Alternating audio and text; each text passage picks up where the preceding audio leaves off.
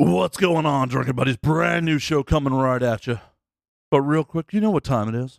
Time for a word from our sponsors. Those fine folks that help keep me in alcohol and bring the show to you week after week. First and foremost, we are brought to you by the video versions of And Now We Drink. Available now on Vimeo. And for a limited time, the Athena Rain episode is streaming 100% free, so check it out. Check out the madness at anwd.net/videos. Once again, that is anwd.net/videos. This week, we're also brought to you by our friends at Vinyl Me Please. Vinyl Me Please is the Record of the Month Club, the best damn Record of the Month Club. In fact, every month, Vinyl Me Please features one album that is essential to the modern vinyl collection. Each record is pressed exclusively for Vinyl Me Please, as features you can't get anywhere else. Things like bonus tracks, inserts, color variants, and comes packaged with a 12x12 album-inspired art print and custom cocktail pairing recipe. Can't beat it. Rad vinyl, rad cocktail recipes. If you're looking to expand your vinyl collection, there is no better way than Vinyl Me Please. It is month to month, no strings attached. Cancel anytime. So go to www.joinvmp.com/ANWD. Once again, that is www.joinvmp.com/ANWD. We're also brought to you this week by our friends at GameFly. GameFly.com has over 8,000 new releases and classics available to rent for Xbox One, Xbox 360, PS4, PS3, PS Vita, Wii U, Wii, 3DS, and the old school systems. As a GameFly member, you can rent as many console and handheld games as you want and get them delivered right to your mailbox for one low monthly fee. If you like a game so much that you don't want to send it back, you can keep it at a low use price. There are never any due dates or late fees. GameFly also offers the ability to rent Blu-ray and DVD movies as part of the regular service at no extra charge. Games are expensive. Before you drop your hard-earned coin on them, get them from GameFly. Make sure it's what you love, that you really dig the game, or that you're not going to breeze through it in a couple hours. And if you really love it, you can buy it from GameFly. Once again, GameFly is also month-to-month with no strings attached. So check it out today at www.gameflyoffer.com/ANWD. Once again, that is www.gameflyoffer.com/ANWD. Last but not least, we are brought to you by our friends at Laughable. Laughable is the #1 comedy podcast app on iOS and soon to be the #1 comedy podcast app on Google Play if it's not already. Laughable is 100% free, and you can subscribe to not only your favorite podcasts, your favorite podcasters, comedians, and other personalities. When they make an appearance on another podcast, boom, right there in your subscription feed. It is the best way to discover new podcasts. And on top of that, they make recommendations in-app daily. Go to the Google Play Store, go to the App Store, download today, and find funny. My guest this week is adult performer Nathan Bronson. Nathan's a real interesting dude. He's a stuntman, a chef, in addition to the work he does in the adult entertainment industry. This episode goes all over the place. So please excuse Nathan chewing ice into the mic, which I didn't catch at the time. And other than that, sit back, relax, pop a cold one, and enjoy Drinking Buddies. When aliens come to take over, they look at us like we're out of our minds now. We're gonna go active makeover, and now we're thinking that they just might be right. I cannot wait for this whole world to end. I'm gonna break out the bottle with my friends. I think they'll tell the best stories when we're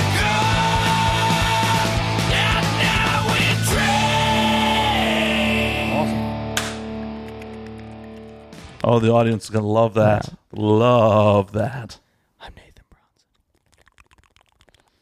Good times. And you can experience that at Nathan Bronson The Ride. Mm-hmm. At Universe Studios near you. Coming soon, right next to Harry Potter Land. Mm-hmm. Get that right next to your butterbeer. I don't worry, I work there. It was okay. Just, the idea of fat tourists with butterbeer and you right in your face. After a hot, sweaty day in the sun at Universal. God, it's so gross. Just pulling their wedgies out right as they get to you. Give it to me, baby. Just let me suck that ass crack. That corn-fed sweat. Dude, working there for that long and seeing some of the people that like come through there, it's like, oh God. How long did you work at Universal? I worked there. I was working there before I really got into porn. So I was working there for 3 years. Yeah, then I just got fired in July. Were you cooking or what were you doing there? I was a stuntman. Oh shit. That's right. Yeah. I got lit on fire. Well, sorry, I got started there because there was a show called Special Effects Stage, and they were opening this thing up after I can't remember how long it was out.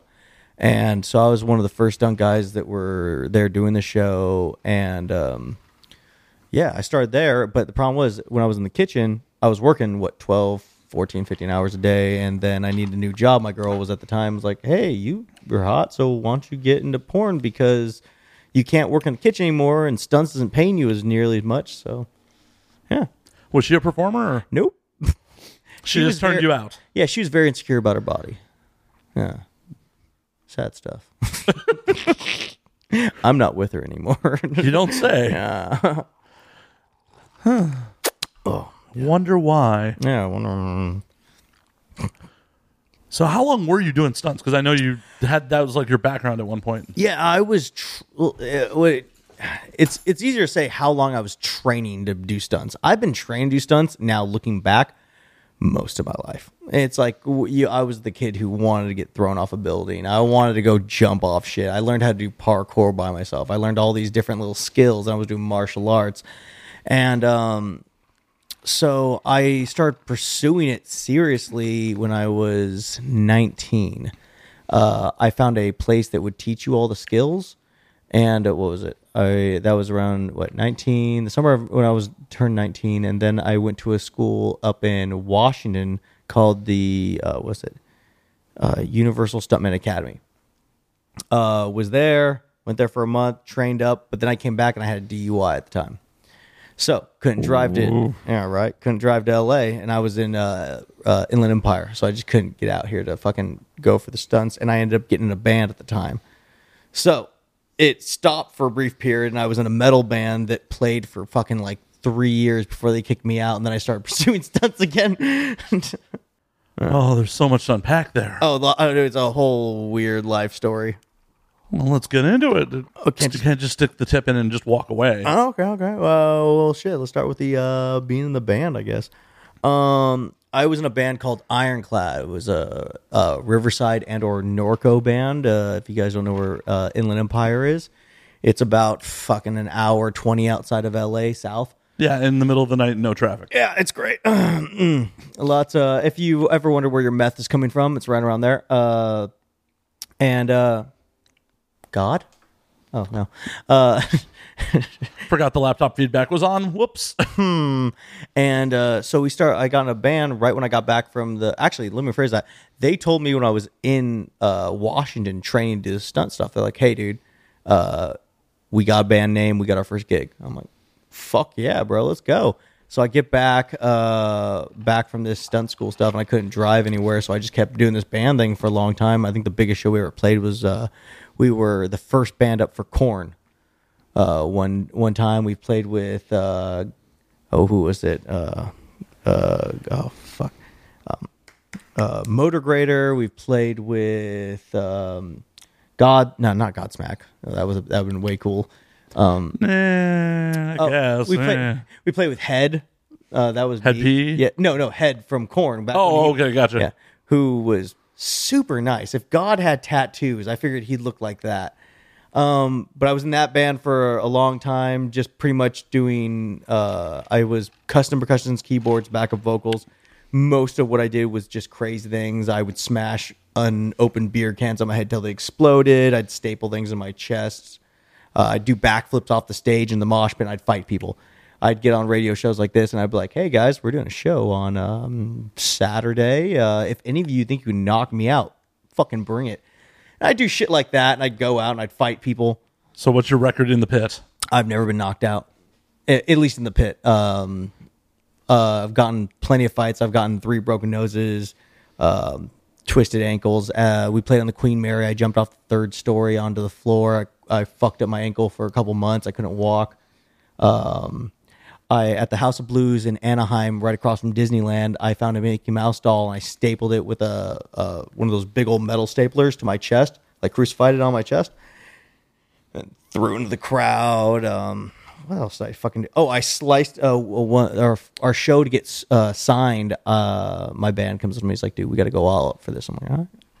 So I grabbed my knife and I fucking sliced open the smiley face into my arm a lot deeper than I thought I was going to. And I looked down my arm. My arm's covered in blood. Jump off the stage. I go and fucking put my blood on everyone. Good times. Good times.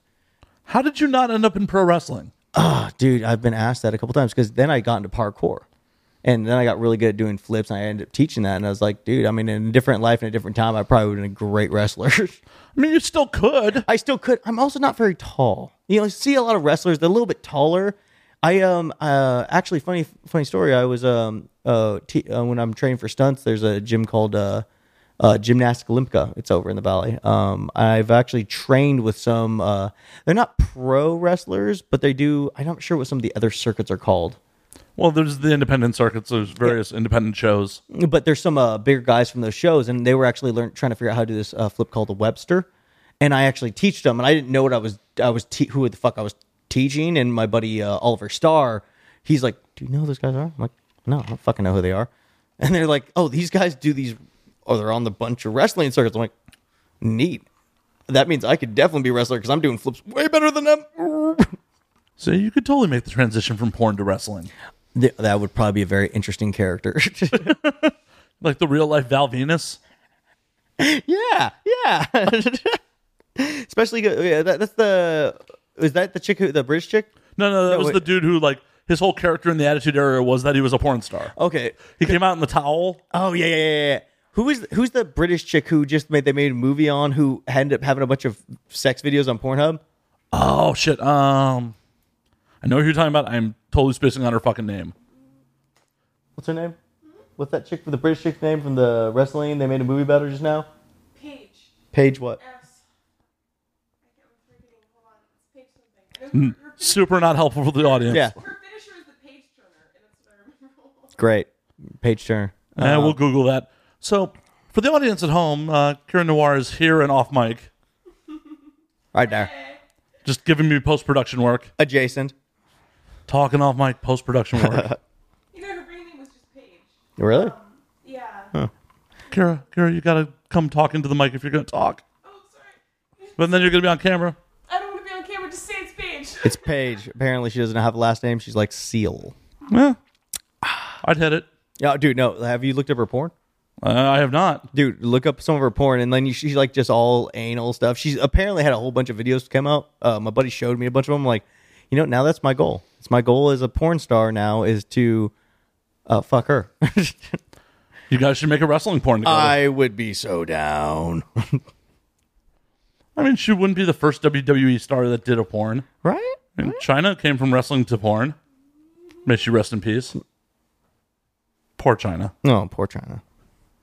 Poor. She was out before your time, right? She was. I'm 30. Technically, she wasn't. Well, I mean, she was out of the industry before you started. Oh yeah. You mean out of? Yeah. No, I thought you meant like wrestling. I was like, no. Technically, she was there when I like would have been watching it. Yeah. No, I meant porn. Yeah, totally out of porn. Yeah. No, because I've only been in porn for 3.5 years, or a little more longer. But yeah, so. Yeah, I had the pleasure of meeting Chyna and hanging with her a couple times. Oh, nice. Yeah. At AVN. Exotica, New Jersey was the first time I met her. Oh, neat. I was working for... Who the fuck was I working for on that one? I don't know. I was working for somebody. I think I was Stephen Presley on that gig. And, I mean, I feel kind of bad because she had been sober at that point up until that night. Sorry, Chyna. I may have killed you. Whoops. Nah. I'm sure she'd be fine. Yeah. Though she taught me how to suplex at like 7 o'clock in the morning in a hotel room. That is worth it. Oh, totally worth it. It was honestly one of the most surreal things that has ever happened to me in my porn career or life. It's just like, so Chyna's here and works for Vivid. Didn't know anybody. Just ended up at the after party with us because Allie Hayes and her dude were showing her around at the time.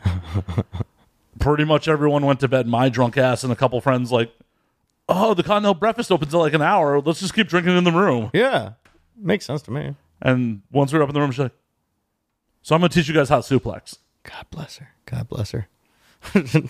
See, that sounds like the kind of stunt work I've gone around. Like, whenever you start drinking with stunt people, it's like, hey, you want to, like, try to make a fight right now. We can film on our phones. You know, I remember the first time I was around a bunch of stunt people, like, one of the first things we did was we were on a pier, we sat on the front of the car, and we'd fucking drive as fast as we could, slam the brakes so you'd fly off the car into the water.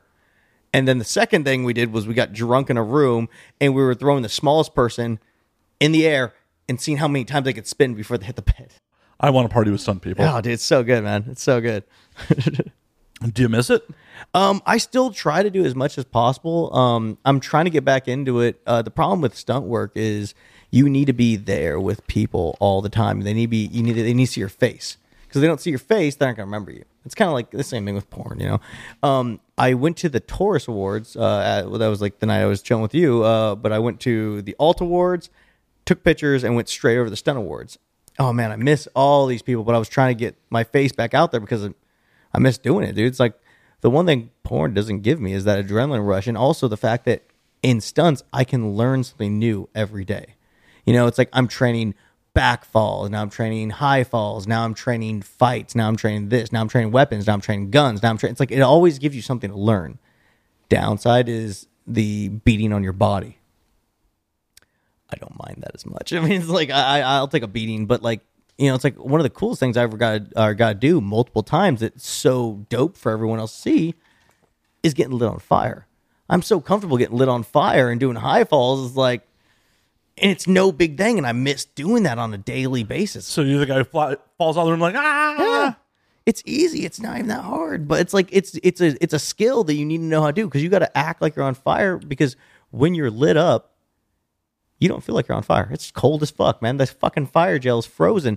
So you're just supposed to act like you're on fire. You don't even feel warm until the very end when the fire extinguishers hit you. So Dude, I miss doing it. I miss doing the falls. I miss getting the reaction from crowds. I miss all of it. So why not start doing some high stunt porn?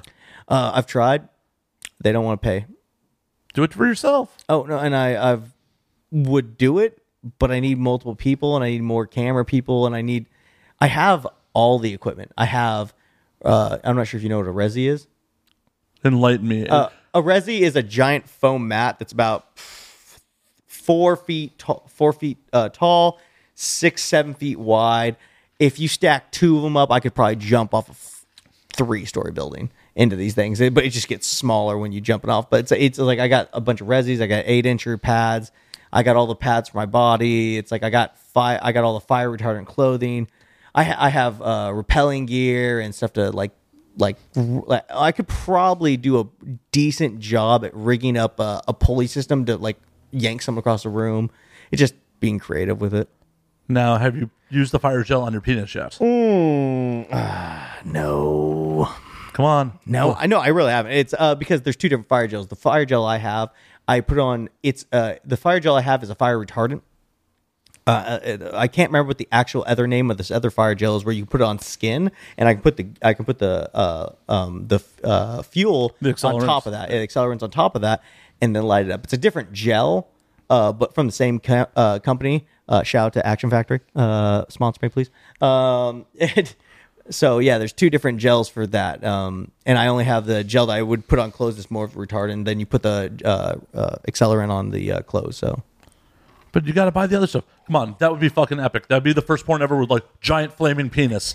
Well, we were actually talking about that before we got here, is one of the things I've been wanting to do ever since I got in this business was do a porn where I was lit on fire.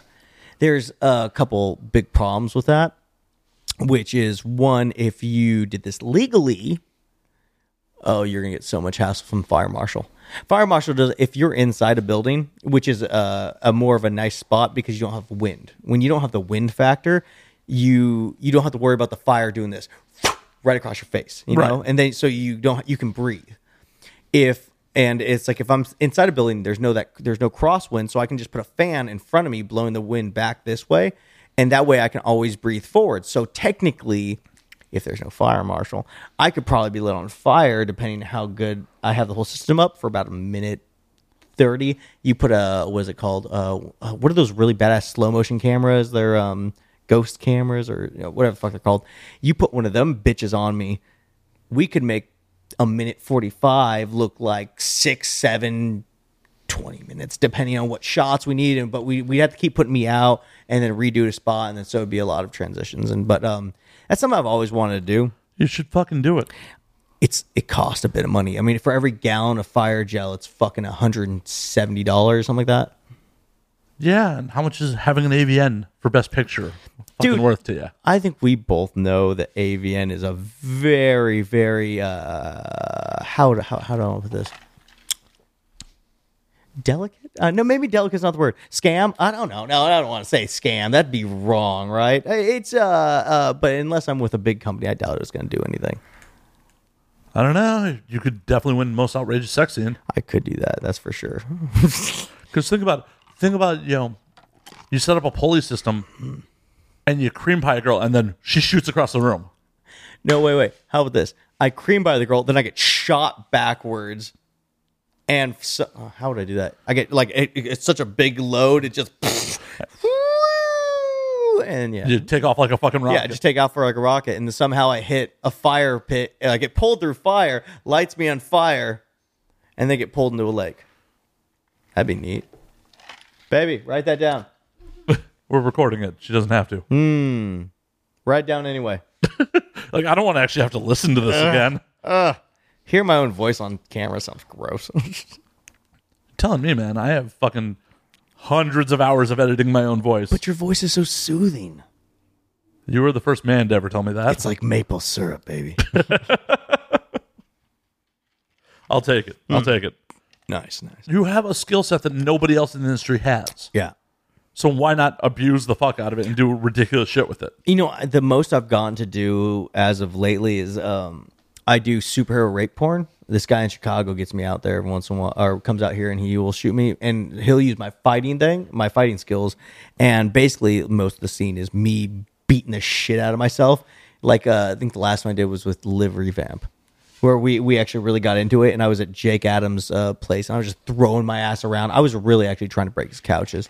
Sorry about that, Jake. I don't think they were broken, but you know, if he knows. So I was just fucking throwing my ass around, and then I end up pulling up Pink Kryptonite, and I rape her or fuck her or whatever.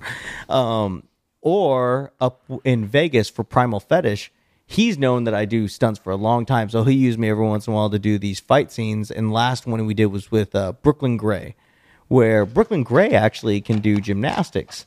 So the first bit of the scene was she trying to show off some flips, and I'm like, oh, yeah, watch this. And I do some more flips. She's like, oh, my God, how are you so good? I think in this scene, I actually drank cheetah's blood or something like that. That's why I was so much more badass. As long as it's not tiger's blood. No, not tiger's blood. Oh, God, no, not tigers. Yeah, cheetahs. They're more readily available. Well, we all know what tiger's blood means. Yeah. What you used to say, winning. I just like to rub cheetah's blood on my chest every once in a while before a scene. Oh, it's so good. This poor cheetahs just being locked up and caged. Bro, they wouldn't not lock you up. So don't feel that bad. They're bad people. Oh, okay. Well, yeah. As long as they're bad people, they're bad people. Just like horses, they're bad people. Horses delicious. I'm not saying they're not delicious. I'm just saying they're bad people. Well, I'm just saying if cheetah's delicious, like horse is. I wonder what cheetah tastes like. That is a good question. Huh. And you just had a bunch of wild games tonight, didn't you? I did, but I've only found one place that will sell. It was a wild game place back when I was in Riverside. And to get a lion steak, and I'm sure these lions are like way past their prime. They'd be like if you're getting like what's it called old lamb? What the fuck do they call that? Mutton. Oh, okay. I'm sure it'd be like the mutton of the lion world, you know, kind of like that. So I'm not sure how good lion meat would be. I still wanted it, but it was like fucking $60 for a 4-ounce steak. Could be worth it if it's prepared right. Well, at the time I was really broke, so I was like, it's like I got llama, I got kangaroo, I got alligator ribs, and I got bison, and I was like, that was cheaper because most of them were ground meat. So, oh, alligator's so fucking good, dude. It's great. The problem was the time we made this stuff, I fucking put habaneros all over it, and it was so spicy that we had to save most of it. If you put alligator in the fridge and it kind of waits overnight, dude, it just turns to fucking rubber. Really? Yeah, it's not so great. It's not a save meat. You got to eat that shit that night. Well, that's good to know. At least that's in my experience. If there's anyone out there who knows a better way of saving it, like, it just didn't taste that good after I cooked it and put it in the fridge, but that might have also been the way I did it. I need to get some more and do some more tests. One of the local barbecue places did like an alligator dry rub for Smorgasburg. Have you been to that downtown? No, I'm not. It's like a big food stall thing that they do every Sunday. Mm. So like one of the local barbecue companies, I saw this on a video on YouTube, and I'm like, I want that. And they were giving away the alligator as like a loss leader for other people to buy shit. Oh, why? I'll fucking buy all the alligator, man. Ugh. It's like, you're going to give me delicious meat to convince me to buy your other meats? Okay. I mean, if that's the deal you want to make. What other meats do they have? Like typical pork beef. Fuck them. Fucking California people, man. Jesus Christ. Eat some exotic meat, guys. Enjoy something different. It's not all about the chicken, the pork, the beef, and whatever fucking fish we eat. Go try other things. It's all edible. And if it's not, well, it was nice knowing you. Yeah, fucking, go be vegan. Whatever, weird. Please, be vegan. More meat for me. Yeah, I'll eat all. I'm doing my part by eating all the cows, all the beef, all the pork. Right. I am fighting greenhouse gases by eating all the beef. Speaking of weird foods, have you tried blowfish? I have not. It's interesting. Is it? Was it? What's the flavor? Very fucking chewy. I figured it wouldn't be like, texture-wise, it'd be completely different. I've always wanted to try it, but I've never been in a place that will like because it's a certain way you have to cut the meat, and so I know you have to get I'm not sure what you kind of like degree or whatever you have to get that, but it's like I don't know any place in LA that would serve it. I think the only places that serve it stateside are in New York. Is it? Yeah. Shit, I was just in New York. Fuck. But I've always wanted to try the puffer fish on that one. I had it in Tokyo. Oh, you've been to Tokyo? A couple times. Oh, God, I've always wanted to go there. It's amazing. Well, at the same time, I'd much rather go to Thailand or anywhere in, like, Thailand, Vietnam, all those countries, because the spicy food there just looks so good. I want that sweet, sweet street food. Oh, I do, too. And Japan doesn't have... They have street food, but, like, oh, they got some wild street food. Oh, I'm sure they got some wild shit. One thing I would like to go to Japan, they have actually raw chicken. Now, I know that's what everyone looks at me when I say raw chicken, like, oh, God. But apparently it's not like in America where they've had like these huge farms of like chickens that kind of, you can get little diseases from. These guys are just in a farm and they have these farm raised chickens. And apparently you can have it like rare or medium rare or whatever. I mean, they also do... I saw a place that serves both horse and whale sashimi while I was there. Okay, so if I saw that, I would definitely go. Having said that, what kind of whale? I have no idea. I'm like, isn't that, aren't we depending on... I was like, I don't want to eat endangered food. But it's already dead. I'd so eat it. And they already killed it. You can't let it go to waste. Yeah. It died for nothing if you don't eat it. Yeah. I mean, like, that's just from me seeing like these videos of like those companies out there like taking shark fins and then just throwing the shark back or taking all the whales. And I know I'm pretty sure that's illegal or in international waters. I'm not really 100% sure on that, so don't quote me on that, anyone. But I know it may or may not be a bad thing. But if it's not a bad thing, I would so eat a fucking whale. I'm trying to find what sushi places in the U.S. serve blowfish. There's a place in New York. Any in Utah? Because that's not going to help me, but it'd be funny if there was. New York. What? Oh, there's a place in L.A. Oh, what is it? It's in Little Tokyo. It's called, of course, New Onetai, L.A., 120 South Los Angeles Street. All right, I got to get that number. So that's first in Los Angeles. Ooh, that's dope. I'm totally down to go do that. Have you been to Animal? I have not. I was like trying to think of, have I been there? It's they serve a lot of organ meats there, but the one thing it's always just stuck in my brain from this place was it was the first time I had veal brains. How was it? Oh my god, it was so fucking good. And I was a little concernicus about this, but the way they did it, as far as I've seen, they took the veal brains and they seared it on both sides, right? So it had a nice crunch to it. Think of like a tofu when it's like seared on both sides. It's got that nice, it's got a nice crunch, but at the same time, a nice like nice chewy center, I guess. But it was almost like Jello the way the inside was. But then they put caramelized onions in it to give a sweetness to it, like all on top. It was so fucking good, man. You could have like put this shit on like some sourdough bread. Like oh, that sounds so fucking good. Dude, it was incredible. It was like that, I remember, and also the in the marrow from the veal bones they brought us. Like both those things.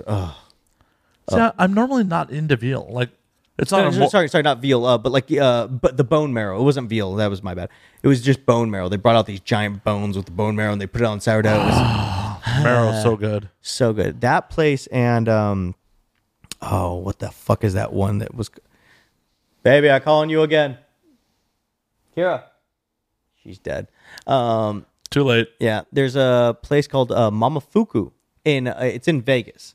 And this, the guy who started this place actually started in New York. He started a small diner. I'm not sure if you know. I've been to Momofuku. Okay, Momofuku. They have one in L.A. now. Really? But it's not Momofuku, but it's by the same guy. It's adjacent or it's the same thing. And I went there not too long ago. And in Momofuku in Vegas, they have this thing where they put frozen foie gras and they shave it and they put it on a pile and they put a couple different things on it. It's good, a little salty for my taste, but it was still really cool because the foie gras melts as you eat the meal. But here in LA, they have the perfect mixture of, I think it was peaches with the foie gras and everything. It was just so good. It's a little pricey. Make a reservation. And it is absolutely what you would think when you went to an LA restaurant. Like, you know, every bartender's got the beard and the leather apron. He's got suspenders on and all that. Ugh. It's so LA. It's kind of gross. It's in a district where it's like there shouldn't be a restaurant here, but there is, and it's way too overpriced. But it's so fucking good. Those are the best spots. It's the best spots. I hate it. Oh, I love restaurants. I fucking hate you, God. Why? Why didn't you give me enough money for all the delicious animals to go in me? Dude, I just want them all. Fuck. What's your Korean barbecue spot in town? Oof. My Korean barbecue spot. You know what? The one I've gone to the most is one off of, Sherman Way, right off the 405. You go down the Sherman Way towards Northridge. And it's not a particularly great one, but it's cheap, and the ladies yell at me, and I like that. I can't remember what the fucking name is. The way I always remember is because it's between the 405 and this gym called Jam. What is it? Joining All Movements. It's a parkour tricking gym. But you go right there, and like it's this giant Asian infrastructure. I don't know, like apartment building or whatever. But they have the karaoke bar to the right, and they got the Korean barbecue to the left, and then a sushi place on the other side. And you go in there, and one of my biggest problems with Korean barbecue places is they come over and they start fucking with me when I'm on the grill and I'm like cooking it, and they'll start cutting it and doing all this shit. I'm like, stop touching my meat. I'm like, I got this, bitch, and I get very angry at this every time, and I don't know why, because I know they're gonna do it. But these ladies will do it, and they just look at me like I'm the biggest piece of shit in the world, and I'm like, yeah, keep doing that to me. Yeah, I feel bad too because you obviously know better than me. But yeah, I like that one. I haven't found like an amazing one though that I'm like no, that one's too expensive. That one's not even that great. No one. My go-to spot is a place in K-Town called Road to Seoul. It's like $22 a head. Yeah, that's fine. And on the $22 menu, you still have baby octopus, squid. In addition to all the beef and pork cuts. Yeah, nice. What's your favorite cut of meat they put on there? Oh, I am very partial to the garlic pork belly. Good choice. I'm a mixture between the short rib and the pork belly. If I can get spicy pork belly, but like when you get like a marinated short rib, dude, I'm such a huge fan of anything rib, but the short rib, I love it. You know, I got to bring you one of these days. I smoke a pork belly for about, I'll smoke it for an hour, then I'll throw it on the grill to sear it off. but I'll marinate it in soy sauce. Soy sauce. You haven't had that much to drink yet. Come on. Oh, well, I was out of place before this. Soy sauce, rice wine vinegar, ponzu, red pepper flakes, a little bit of sesame seed oil, and brown sugar. You throw all that in there, let it marinate overnight, and then you do all those things to it, and then you take the sauce that you marinated in, you fucking cook that thing up, and like put a little more sugar in it so it gives a little more sweetness to it and thicken it up. And oh my god, it's just fucking delicious. That sounds fucking good. It's good. That sounds fucking good.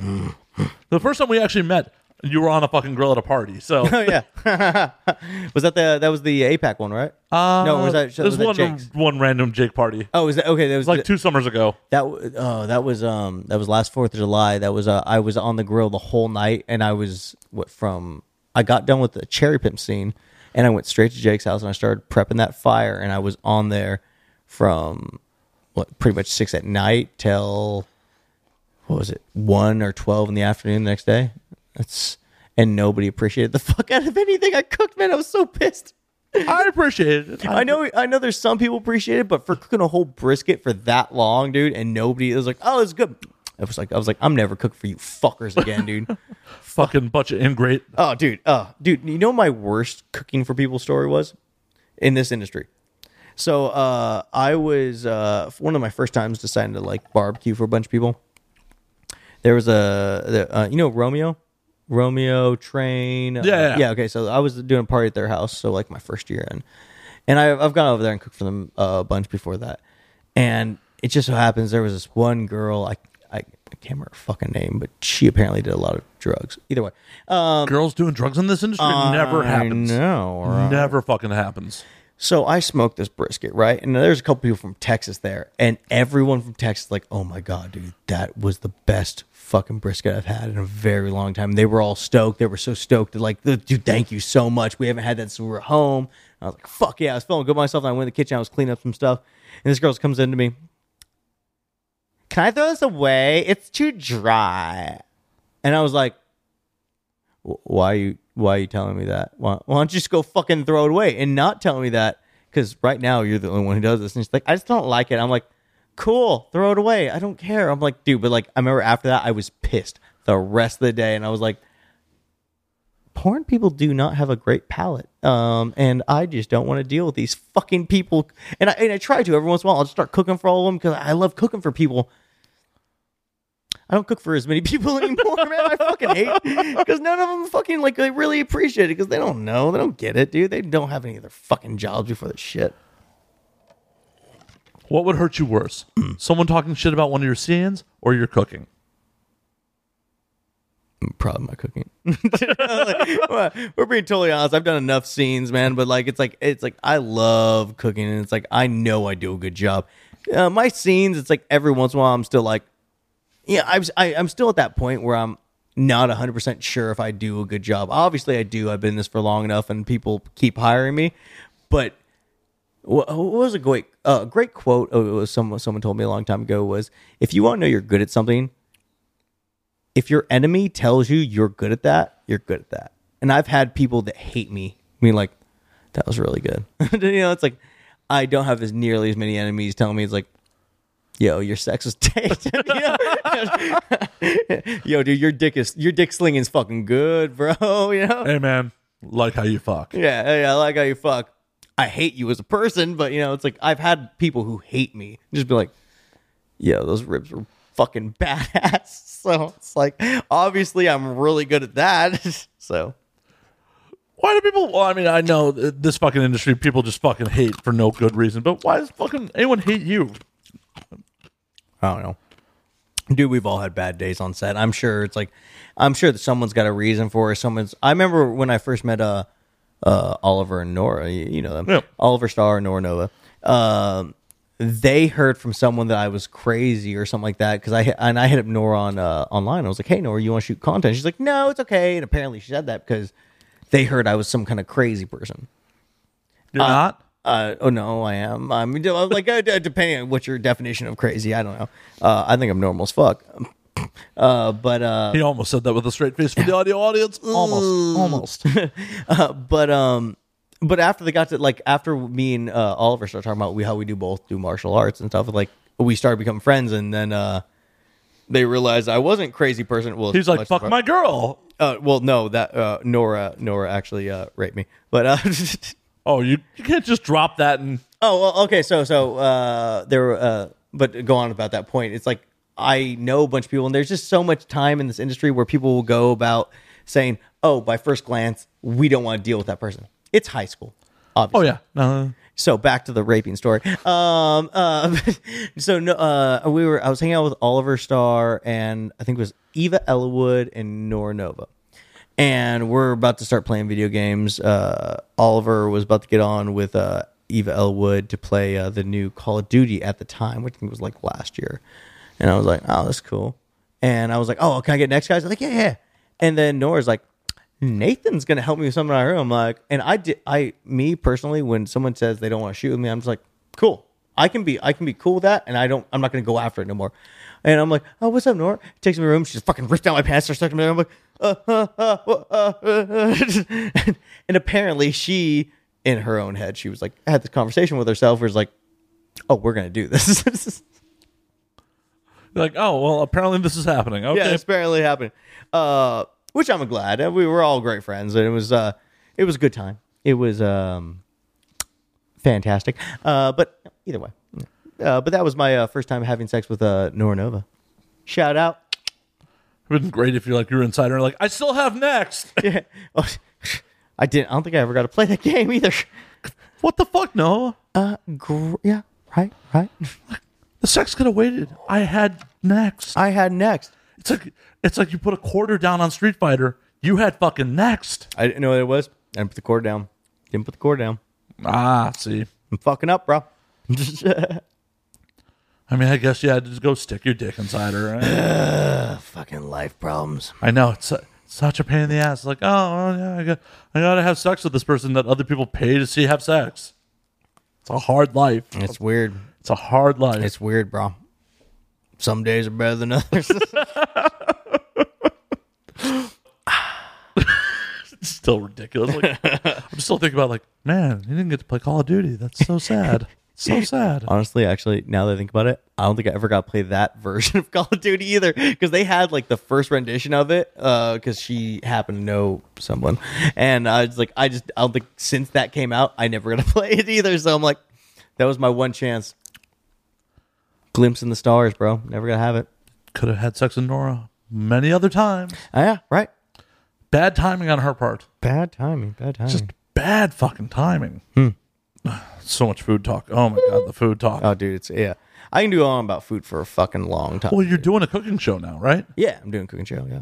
What is the origin of the cooking show like? Tell me about it, Chad. Origin of the cooking show was okay. So there's a couple things when I got in this industry. There's lots of things I saw that nobody was like doing, no one's getting at, and one of the things I wanted to get at was trying to give something back to girls, and just in general the fact that it's like I understand that my job is, and I know this is gonna be looked at and frowned upon by other dudes. My job isn't exactly the easiest, and I know you're gonna go, "No, you fucking whatever, fuck you." Oh no, yeah.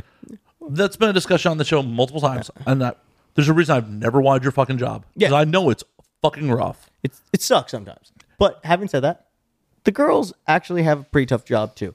And so one of my things was like, and one of the things I also realized shooting content was no girl is going to not flake on you half the time. It just happens way too often. Girls flake, blah, blah, blah. So it was me trying to figure out a way to bring girls to me to shoot content. And not only that, but like get to know them better. Because I like to know people. I want to like, oh, and I figure, let me rephrase back a little bit. Things I liked about DVDs was I got to watch special features. I like to learn about shit. And so I figured, hey, if I like this, other people are going to like this. So why not bring girls on and just interview them? Because this seems like a interesting way to deal with the amount of notoriety that I've gained from this job is like take girls on, interview them. And how do I do that? What am I good at? Like just sitting here and talking to them may not be my specialty, but I am a good chef. So I bring girls on, and if you tell a girl that you're going to cook for them and you're going to cook anything they fucking want, and you can tell them they can smoke or drink on the show, they're a lot less to bail on you. And so I started doing that, and I've really enjoyed it because it's like I get to cook for people. I get to know more about them. My fans will get to know more about them. So it just seemed like a win-win. And not only that, but because I don't work in kitchens anymore, it's really fun to be able to get challenged with things I'm cooking instead of, because I'm usually eating pretty healthy, is, you know, just like veggies and meat. Like, I mean, with Cherie DeVille, it's like she said she wanted to eat poutine. I've never cooked poutine. I've never really had poutine. Oh, poutine's amazing. Oh, no, it's great. It's super good. First time I had a real homemade poutine was me.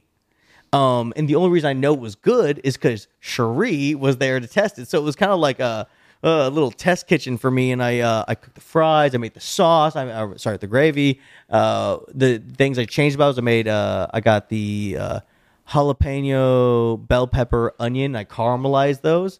And so I put that on top of that to give it a little zing, and it was so fucking good, man. That's so anti-Canadian. I don't get making things have zing. Come on. Yeah, bro. I'm very Californian with how I do my shit. So it's so yeah, it was dude, it was so fucking good though.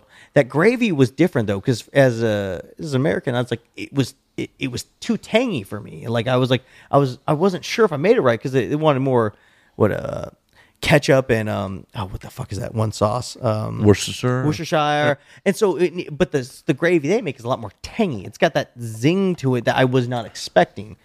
So that was the big difference for me, is realizing that the gravy they usually use has got a completely different flavor than like of your white gravy that you'll like, your country fried steak gravy or your fucking turkey brown gravy. You know, like whatever. It's like. So that was really, really cool. That was probably the coolest part about it, was like realizing that's what the gravy was like. Yeah. Those French Canadians, they can fucking cook. I hear the food scene in Montreal is fucking amazing. So, oh, dude, I've heard so many good things. There's this place called Joe Beef. Oh, that I've heard. I got their cookbook, dude. It is wacky. Really? Yeah, they got some wacky shit in their cookbook. It's what Joe Beef surviving the apocalypse. Yeah, it's real cool. Cool. I want to go to Montreal, actually, just to go to Joe Beef. Oh, yeah. Yeah. No, I would 100% would go there just for that, dude. Then hopefully bang some French Canadian girls. Well, obviously. We're not. But that's going to come with going to Joe Beef, because if you're going to Joe Beef, you're going to get laid, obviously. If not, prostitution's legal up there. Whatever. Is it? Yeah. Jesus. We're so far behind. Yeah. Prostitution's legal in Canada. Solicitation is not. Let me like what? You can't solicit for prostitution, but if it happens, I gotta look up the exact laws. But is like, can you go to a brothel or? I believe it mostly happens in massage parlors or hotel rooms. Huh. Weird. It's so weird. Like in Australia, porn's illegal to make. Prostitution is legal. Oh yeah. You know, it's like, so it's weird seeing some of these countries like, oh, this is wrong, but this is right. This is like the same fucking thing in my book, you know? I'm looking. So, current laws on sex work introduced by the conservative government in 2014 make it illegal to purchase or advertise sexual services and illegal to live on material benefits from sex work. Though it is legal to sell sexual services, it is illegal to solicit in public areas. Okay, so you just can't be in the corner. Yeah, you can't be a streetwalker. That's cool. Yeah, that's fine. That kind of cleans up the area. It's like, dude, it's like, Germany, I believe, does it really well. It's where you can have a brothel. And like when you have the brothels and girls have to come and get tested, that takes down like STDs and like.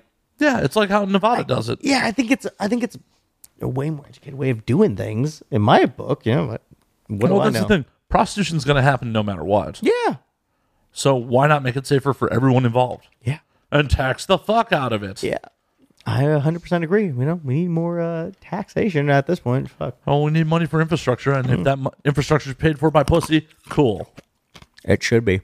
It should be. Right? Mm-hmm. I mean, we're so backwards and puritanical about shit. Oh, dude, yeah. There's. Let me put this out there. I love this country. I love living here. I've enjoyed so many good things from this country. I've met so many people from other countries who come here and they're just like, dude, they're just happy as pie to be here. Now, I haven't said that since I've lived here my whole life.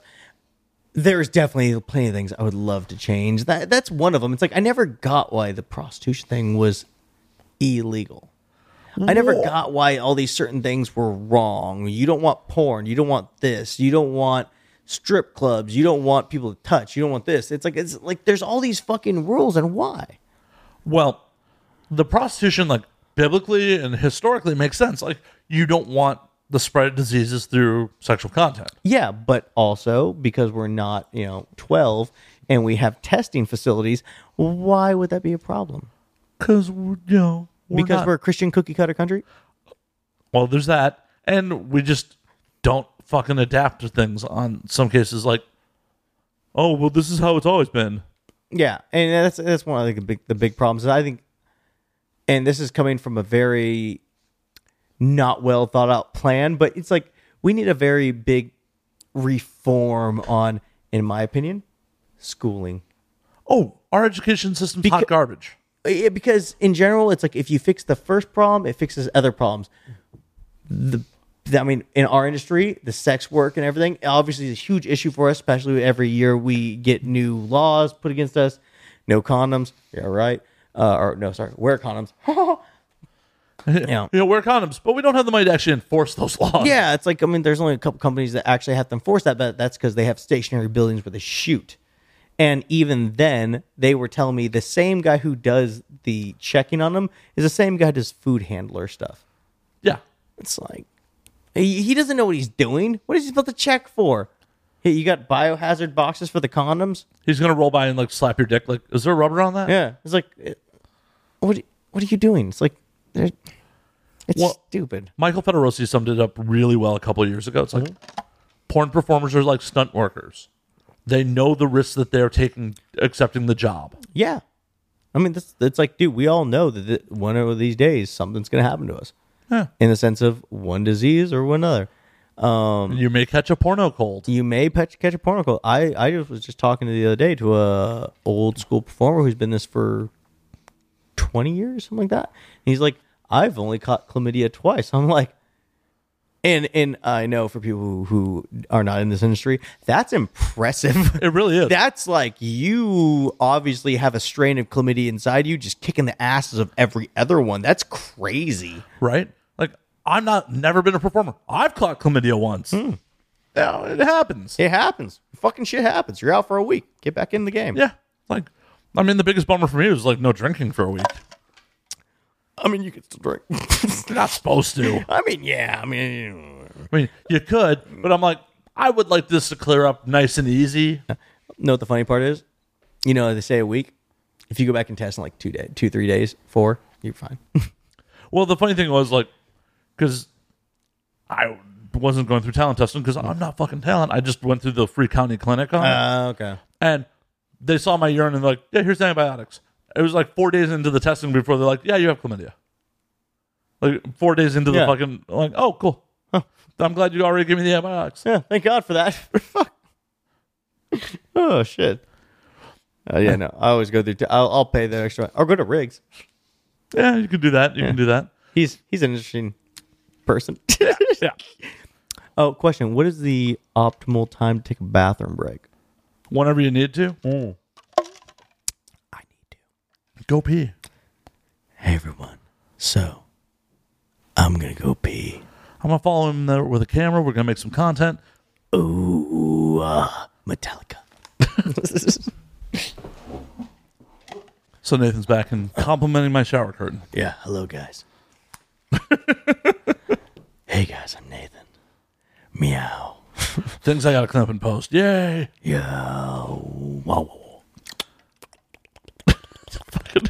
Sorry, remember when I got my first Rode mic, dude, I was just put it on there, I'd listen to mic. I was like, dude, that sounds so fucking weird. Listen to me. A common occurrence on the show is me joking about cleaning shit up and posting and not cleaning it up, so that's probably staying in. Fantastic. So what the fuck were we just saying? Oh. He is not peeing in a cup. That's alcohol for the audio audience. He's a liar. I am, but not about this. Porno colds happen. Oh, yeah. Porno colds happen. It's just an unavoidable fact. Whenever, I don't know if you've ever had like civilian female friends who have been like, I want to get in the industry. No, I've had more random dudes hit me up. I have not gone to the point where I have a lot of girls outside the industry that want to get in. If they did, I'm like, yeah, sure, I'll get you in. But the random dudes don't fucking count for shit because yeah. I don't want to see your dick, bro. No. Right, for fuck's sake, thank you. I guess I do straight porn, but thank you. I've never been a performer. I get dudes being like, "How do I get in?" Like, if you at all know anyone who's in porn, how do I get in? I don't know. Hit up an agent. Like, why you ask? I got in because I was at a CrossFit gym, random as fuck, and there happened to be a girl there who was in there. I was looking to get in, and she got me in. I know another guy who just ended up banging a girl from a gym. He got in. I know one guy who found his way into a model house, which if you're a guy and you ever find your way into a model house, be quiet, stay in there, hide in closets because you're going to get laid the whole time. But like, you know, it's like there's random stories. Most guys who are in this business, like who've been in it for a while, it's not like they hit up the agents. It's like they just randomly got in. It's weird. And a lot of dudes, it's like their girl wanted to get in and was performing with them on cam or webcammers like that one. Yeah, like, or they were just shooting content together and like, oh well, you guys are kind of a package deal. Okay, he got a big dick. Let's put him in. Exactly. But like civilian female friends who are like, yeah, I think I want to get in. Like I do everything in my power to like scare them. Yeah, I'm like, you're going to get herpes. Yeah. It's like, well, what's your opinion on herpes? And HPV. You're going to get herpes and HPV. Yeah. It's a fact of life. Yeah. That's one burn away from getting off. Yeah. Herpes wasn't even a big deal in America until the 70s when pharmaceutical companies started marketing herpes fucking creams and shit. Yeah. Well, dude, what is it? One in every three or is it five people have herpes? One in three? Yeah, it's like everyone's got fucking herpes. Yeah. It's like you may have a different one. It may not ever show up. It may just be in your system, but you probably have it. If you're watching this, you have herpes. You actually caught it by watching the show. Thanks for your 99 cents. Could you please tell everyone Nathan Bronson gave you herpes? You heard it here first, folks. That is going to be the clip that I put up on Instagram. Dude, is that not coming off the creepiest? Tell everyone Nathan Bronson gave you the herpes.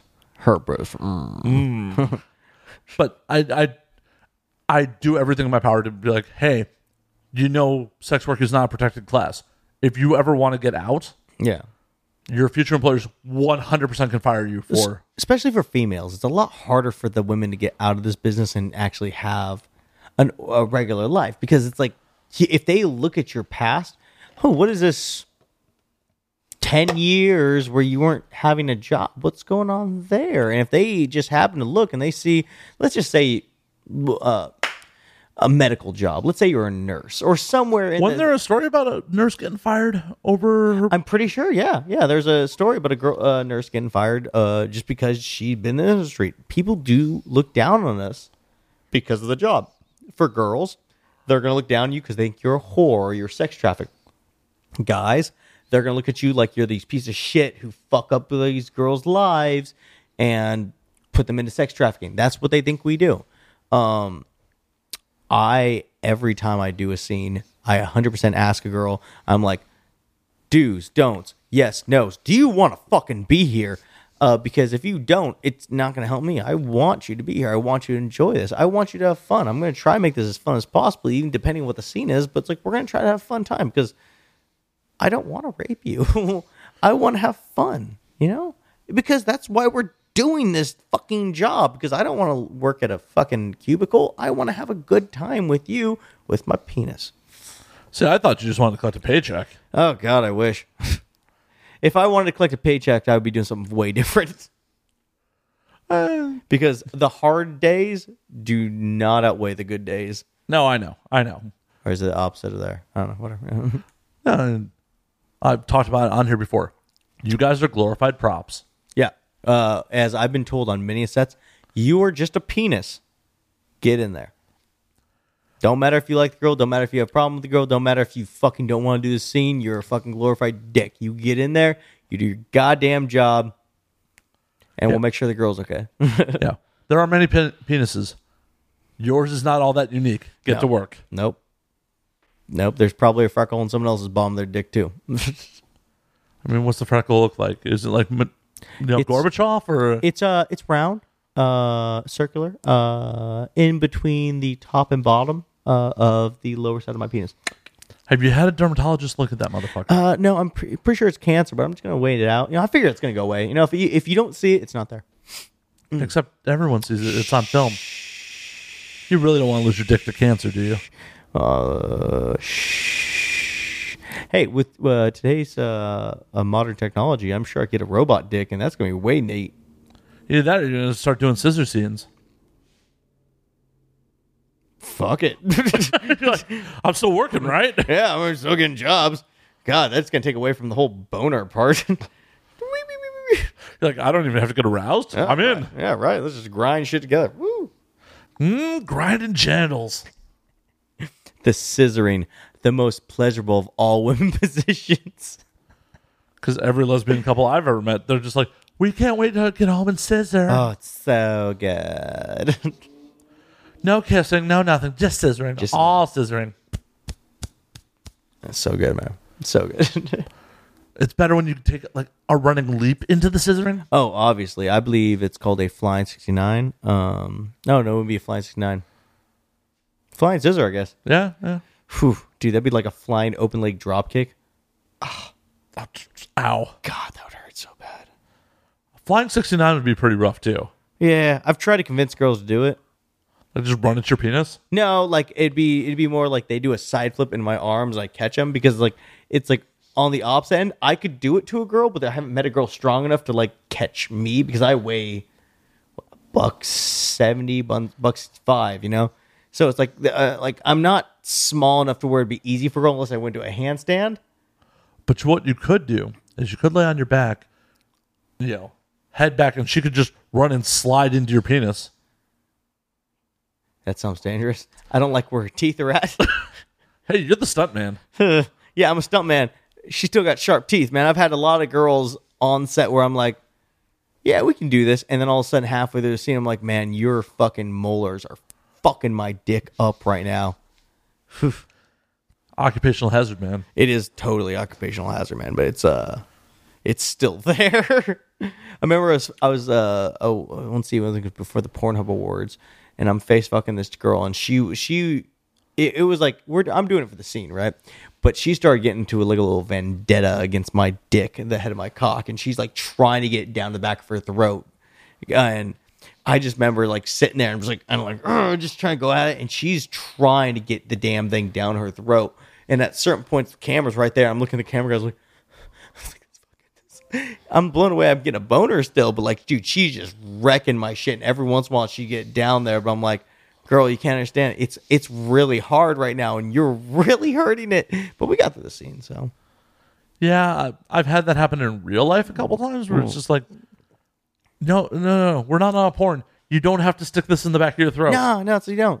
You can just, you know, suck on it. It's fine. I enjoy that. Yeah.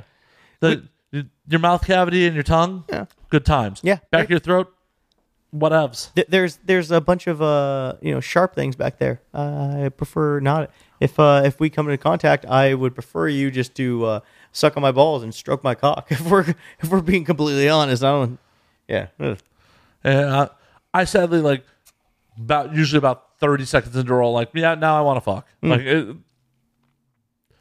I can't remember the last time I came to completion, like, from oral, because it's always just like, oh, yep, no, I want to fuck now. Yeah. Like, I want to legitimately be inside you, not this bullshit. I don't know. It's just me. No, I get it, bro.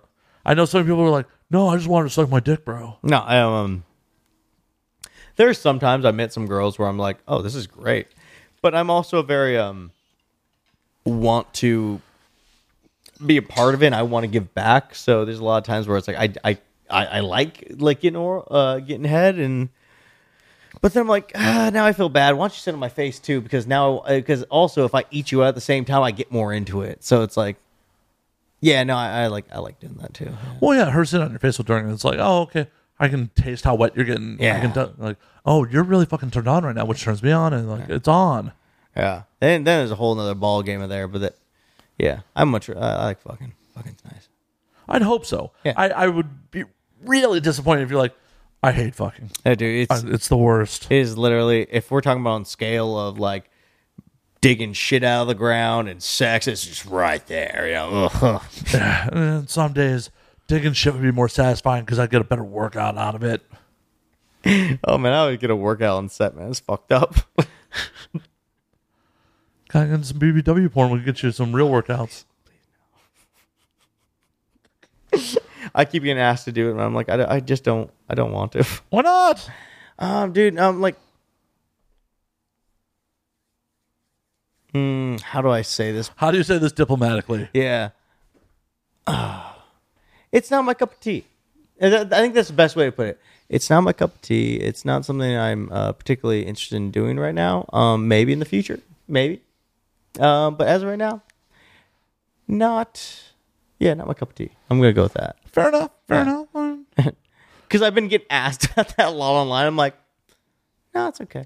So is it fans coming at you about that? Or is it a lot of fans? Or BBW performers like, yo, I wanted content. Let's do this. I wasn't sure if it was a fan, but it's probably just performers.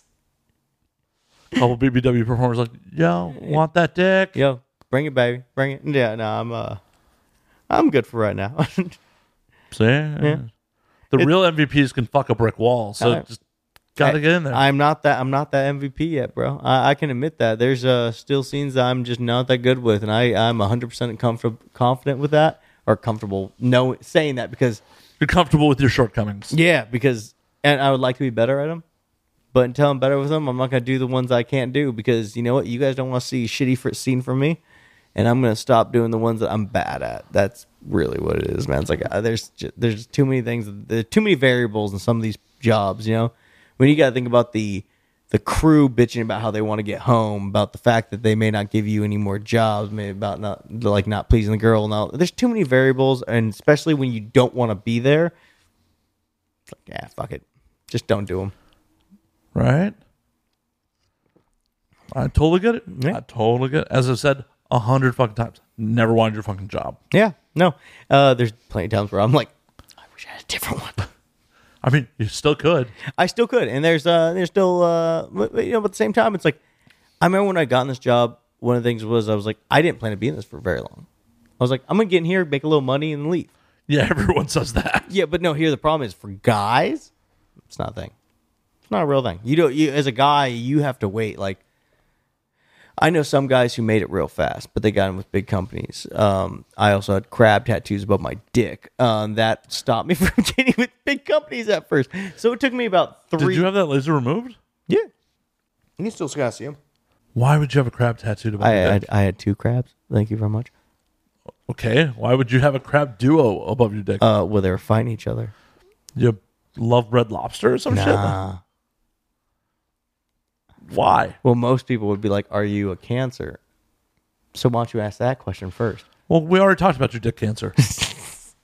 Well, the reason I got it was because back in high school, I was like trying to get... I always had these fucked up ideas for tattoos I wanted to get, and I just thought they were funny. I mean, I got a snowman right there. I got 2 stick figures fighting each other right there. And so most of my tattoos would just make me laugh. But... I thought of this idea of getting 2 fighting crabs of my dick, and people were like, you're never going to get laid. And I'm like, oh yeah? We'll see. And so I did that, and then I got into porn, and then my big thing was, I wonder if I can get an award just so my crabs can be on the big screen at AVN. And I got nominated, but they had me at the very fucking end of the goddamn show.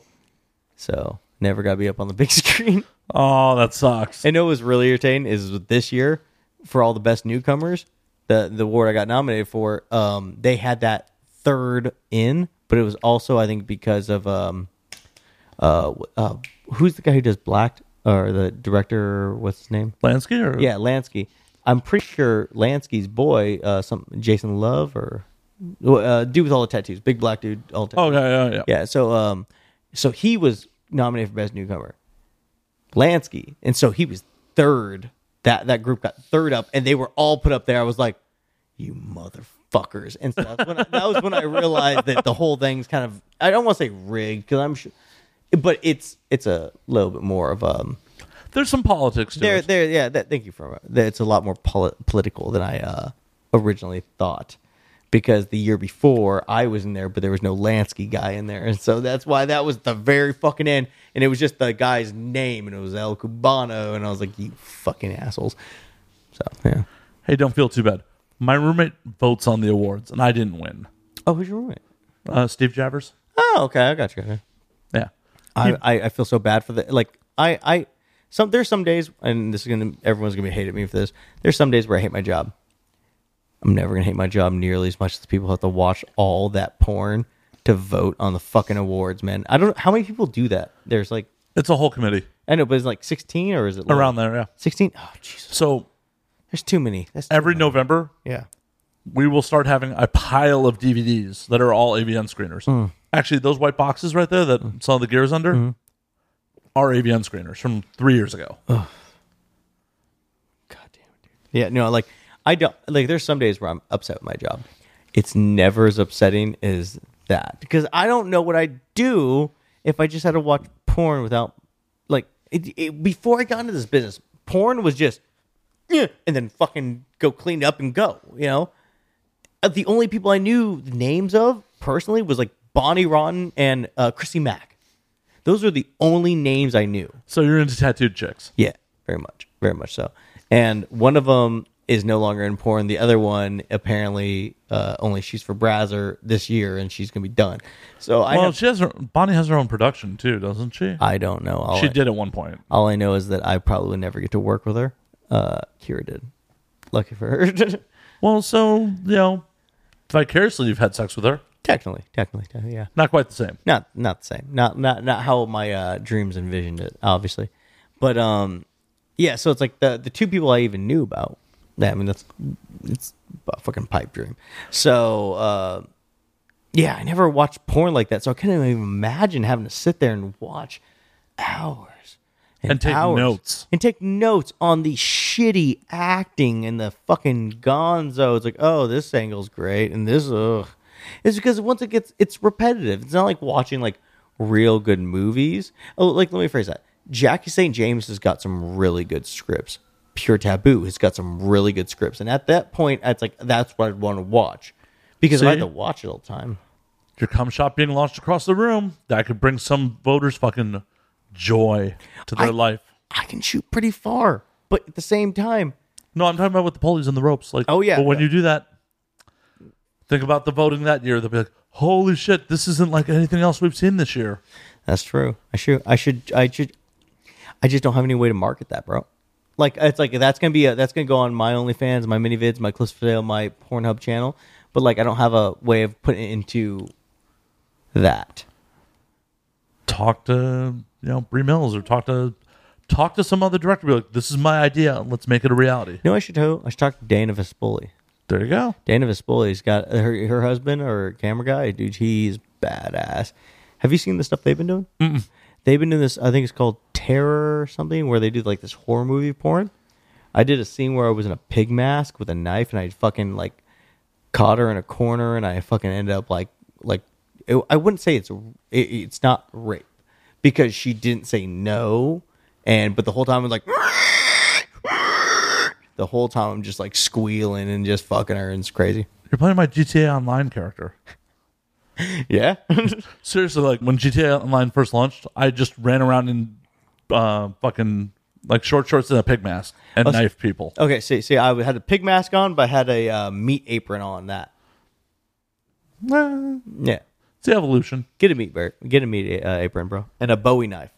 That's what I had. Yeah. No. Oh, check it. You gotta check out the scene. It's badass, dude. It like the worst part of that scene though.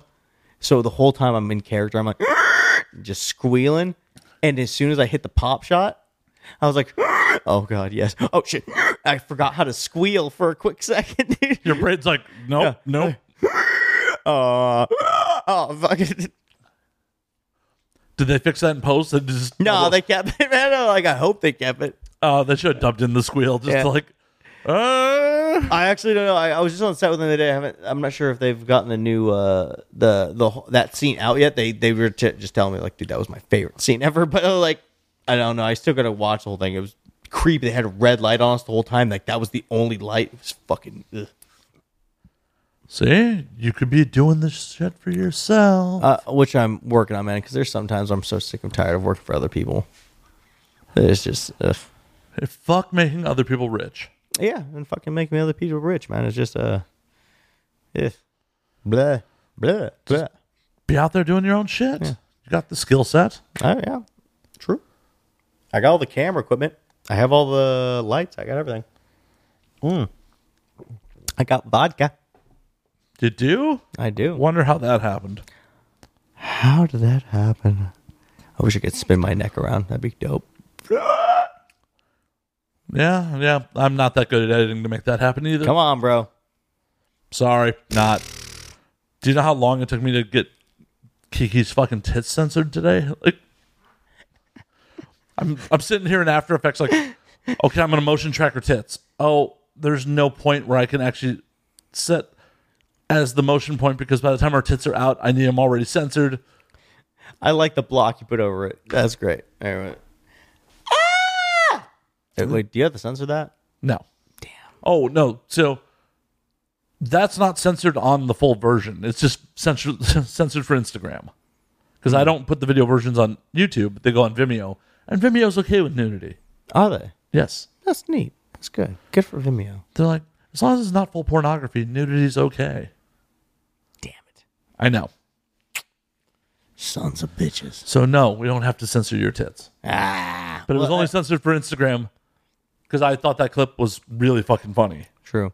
A question, actually, maybe those. Like, what is... Because I know in California, there's a new law about, what, nipples being shown for women? Isn't that... that's been a thing for the last year about, like, women can, apparently show off their nipples. I don't know. Because in that case, I would like to point out the fact that what is the difference between men and female nipples? Well, that's what a lot of... Like, Sarah Silverman just got into a... thing with fucking Instagram about that. Apparently she put a post out where a reflection of her nipple was shown and they pulled it, so she's gone on the warpath just showing male nipples, like photoshopping in male nipples over female nipples. and then again in the porn career on Instagram, we've been getting fucked over. 7,900 fans and they destroyed my account. That's a lot of fucking fan support you guys fucked me over with. Thanks a lot, guys. Well, according to this article on splinternews.com, in California, toplessness is either explicitly legal or functionally legal based on previous court rulings. If for some reason a woman is arrested in these states for freeing the nipples, she will probably win in court. Okay, so you might still go to jail for a quick second? Possibly. Okay, so there's no point in doing it. It's like, dude, you know, it's like, I don't want to go to court to argue about the fact you took a shirt off, let alone be in jail. Let's say you did that Friday. That means you're in jail all week. That sounds lame. Well, and it's fucked up. Some of these states, according to this list, are really strange. It's like, Nevada, probably not legal. Like, really? Vegas? That's strange, man. It's just in general, it's like, I get it, man. You see boobs. I mean, like, if I saw boobs on the street, I'd be like this. I get it. But at the same time, it's like, when we really come down to it, what's the difference between male nipples and women nipples? You know? Well, I like women nipples. Yeah, I like them too. But I've also seen hair on women nipples too, so it's like... Yeah, I don't like those. Yeah, I don't like it either, but I've seen long hairs on women nipples at the same time, so I'm like... Yeah, not going in my mouth. Yeah, I know, I said that until it was in my scene, and I'm doing it, so... Oh, really? Did you have to pick it out of your teeth? No, it didn't come out. I tried to pull it out for him, but, you know... I'm not that good a scene partner, apparently. Should have tried harder. Yeah, I know. It's like, was it just like one long hair? There was, you know, I've just seen like literally every once in a while there's one long hair on a girl, and I'm like, how'd you not see that? But then again, I've seen one long hair on my shoulder, and I'm like, where the fuck did that come from? So, because we're getting old. Yeah, this is how it works. Like, I got hair coming out of my ears now, man. I'm 30, and that's coming in deep. Yeah, no, every day it's like, okay, is there hair that I got to pluck out of my fucking ears? Yeah. There's one that I had to pluck like a month and a half, 2 months ago that had to be an inch long, and it haunts my dreams. It haunts my fucking dreams. Like, every day it's like, okay, that fucker didn't come back. Yeah. Like, I keep looking for it because it's haunting me. It's like, Oh my god! I mean, it's bad enough that I am this fucking gray at my age. Yeah, but it looks good though, man. You got that sweet grayness right there. It's good. If you just had like that sweet soul patch gray coming through the middle, it'd be fucking. It's dope. It's starting to come in the middle. I shouldn't be this gray at this age. Oh. At least I still have a fucking full head of hair. Bro, that's the complete upside right there, man. It's like my grandpa, he went bald at a certain point, so I'm always kind of worried that it's like at a certain point, am I going to go bald? And every man in my family is bald. Oh, every last one of them. And it's like, you good, man? You're looking good. I still have a fucking ton of fucking hair. I mean, yeah, my hairline's receded a little bit. I got some fucking peaks going, but for as old as I am. Every other man in my family was fucking bald by this age. Yeah, hey, that's a good thing. I mean, like one of the couple things I've always worried about is receding hair, like baldness completely, giant bushes of hair in my ears, and Alzheimer's. Yeah, but by the time Alzheimer's kicks in, you won't know. But wouldn't that be really funny if I was on set and I had Alzheimer's? Where's my tea? Nah. Suck my dick. Where are we at? I don't know. Did I come in you yet? Yeah. Wait, come. I got a boner. I'm a man. Look at that. Neat. Or if I was my grandpa, because I've seen him with Alzheimer's, he'd be like this. He just like every time you look at him and like ask him, he's like, yeah, neat, yeah. He's just faking it. He's faking it all the time. He just looks at you like he knows you. I'm like, you don't know me, motherfucker. You can't remember me. My father actually died of it. Oh, sorry. And he's dead. I mean, no shit happens. My grandpa's going through it right now, so it's like... Yeah, my father actually died of it. And apparently he was asking, like, is Matt still smoking? Like, I haven't smoked cigarettes since, like, the 90s. Mm. Well, early 2000s, but effectively the 90s. Yeah. Fashion-wise and culturally. And he's just asking people, like, is Matt still smoking? Like... It's fucking terrifying, man. Yeah. No, it's. I remember one of the best stories I've heard from, and this is going to sound fucked up, best stories I've heard from Alzheimer's and my grandpa is at one point, my grandma didn't want my grandpa to drink because he'd drink and he'd forget he drank. I mean, that's funny premise right there. That's a Saturday Night Live skit, if you ever ask me. And so apparently... That's looking into my future. Yeah, right? And so apparently at one time... He was trying to hide the fact that he was drinking from my grandma. And so he hid the bottle of alcohol somewhere in the house, but he forgot where he put it. And so he grabbed my sister and he made her help him, like without my grandma there, help him look for her bottle of booze. Sounds like a typical Saturday night for me. Shit. And I'm like, man, I've had those days where I just can't find it. That's why I got a liquor cabinet. That's why I have a bar. Yeah. You can't miss this shit. It's right back there, guys. I'm not sure if you see that in the camera. Though there are other hidden bottles around the house. Of course, as well there should be. As you can see, there's an empty wine bottle in my bathroom. I saw that. It's called table wine, as I found out in Vegas. You don't call it morning drinking. You just put a bottle of alcohol on the table, and you leave the cap on, and now it's table booze. And you can drink that any time. That's what I've learned from the alcoholics in Vegas. They go to meetings? No. They're not alcoholic. No meetings. They prefer to stay anonymous. Hey. Boom, boom, boom, boom. Boom. Ba-da-ba. Now, well, technically, that bottle of wine was killed at like 2 a.m. on the toilet. Yeah. Yeah, as well it should be. How long were you on the toilet before your legs went numb? Well, not very long. I mean, the bottle was pretty close to dead when I got in there. It's like, I need to take a shit. I need to go to bed. Well, I can't let this go to waste. No, I'm not recorking this thing. No, why would you? Yeah. No, totally agree. So, kill the bottle of wine on the can. Yeah. Who hasn't done that? Who doesn't like taking a shower with alcohol? It's so neat. It's so neat. See, I will do the shower alcohol, but I'm not really into the shower alcohol because the hot fucking shower makes my alcohol warm. Now, to fight that point, one of the things I love to do and hate at the same time is after working out a bunch that week or working out hard and I'm trying to make sure I'm not so sore, is I will take an ice bath. You know what the ice bath goes great with? Beer? Ice vodka. And you realize very slowly that you don't need ice with the ice. And I've actually done a bunch of Instagram live videos like this, and I'll just go, I'm like, hey guys, so we're about to do an Instagram live video in about 10 minutes. I gotta wait for this bathtub to fill up, and I'll just go, oh, shit. And I'll start drinking as I'm on that. And, but, yeah, do it like the Russians, you know, just sit in the ice bath for another 20 minutes and just to let all that fucking lactic acid kind of fuck its way out of your body. Works out. Kind of. Yeah, I'd have to get back to working out for that to matter. Ah, bro, I see that you fucking swole. Shit, I'm fat these days. Bah. Bah. Bah. Well, speaking of Russia, I want to fucking go to Russia so fucking bad. Yeah. No, definitely. I would love to go to Russia. I'd love to have some Russian cooking. I would love to just enjoy all the perks of what Russia has to offer, even though it doesn't seem that safe a place sometimes. But then again, I've also heard a lot of places as Americans aren't safe, and then I've seen people go there, and it is a lot safer than... Like where? The Middle East, Mexico, where else? Middle, I guess Egypt's the Middle East. Yeah, so I've had a couple drinks, guys. Leave me the fuck alone.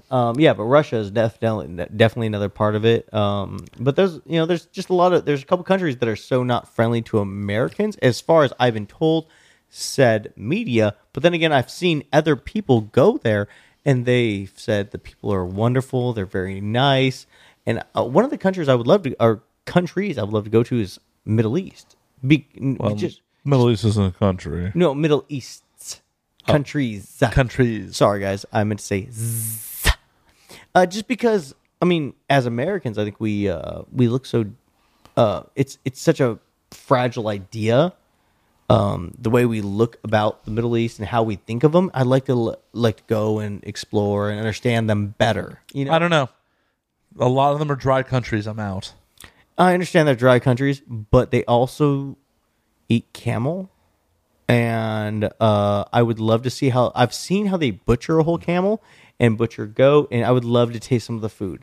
I'm down for the food, but I'm also not looking to be on vacation sober. Pocket liquor, bro.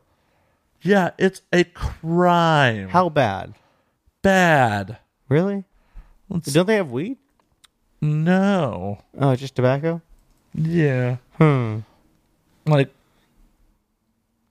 dude, what is it? Dubai. Dubai has alcohol there. Let's see. They say they don't. They got alcohol there, bro.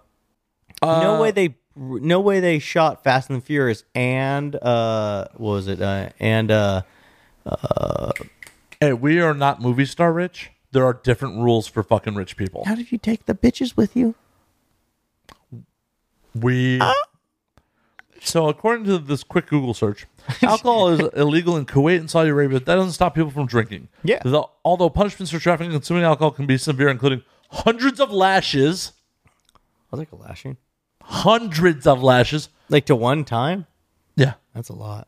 Wait, do they count like cat of nine tails? So it's like, is it like for every Is kid? It like 9, 18? Yeah. Is are they dividing by 12? I don't know. Imprisonment, deportation, expats, and many locals consume liquor regularly.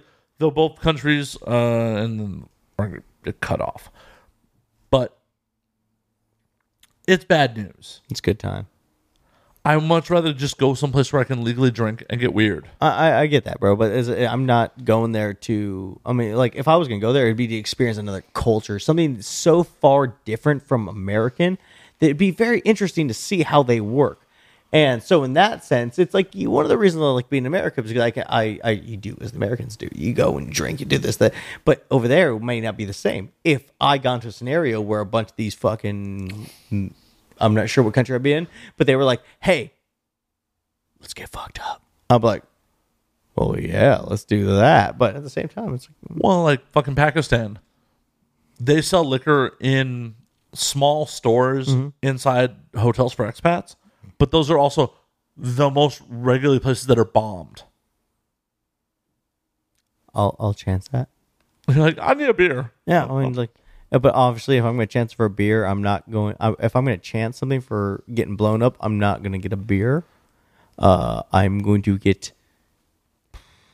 12 jugs of whatever. I mean, like, I need hard liquor if I'm going to get blown up. Yeah, it's like if I'm going to fucking risk my life, I'm going to do it for, you know, a lot. See, for me, I am much more interested in going to Southeast Asia. Well, no, totally true. It's like I want to go to Asia, and that's my first trip. But if I could, it's always a good idea to learn about a culture, especially that we've been at butting heads with for so long. That we've been bringing freedom to? Oh, yeah, we can go that way. Yeah. It's like we're bringing you some freedom. Yeah. Smell that? Is that McDonald's?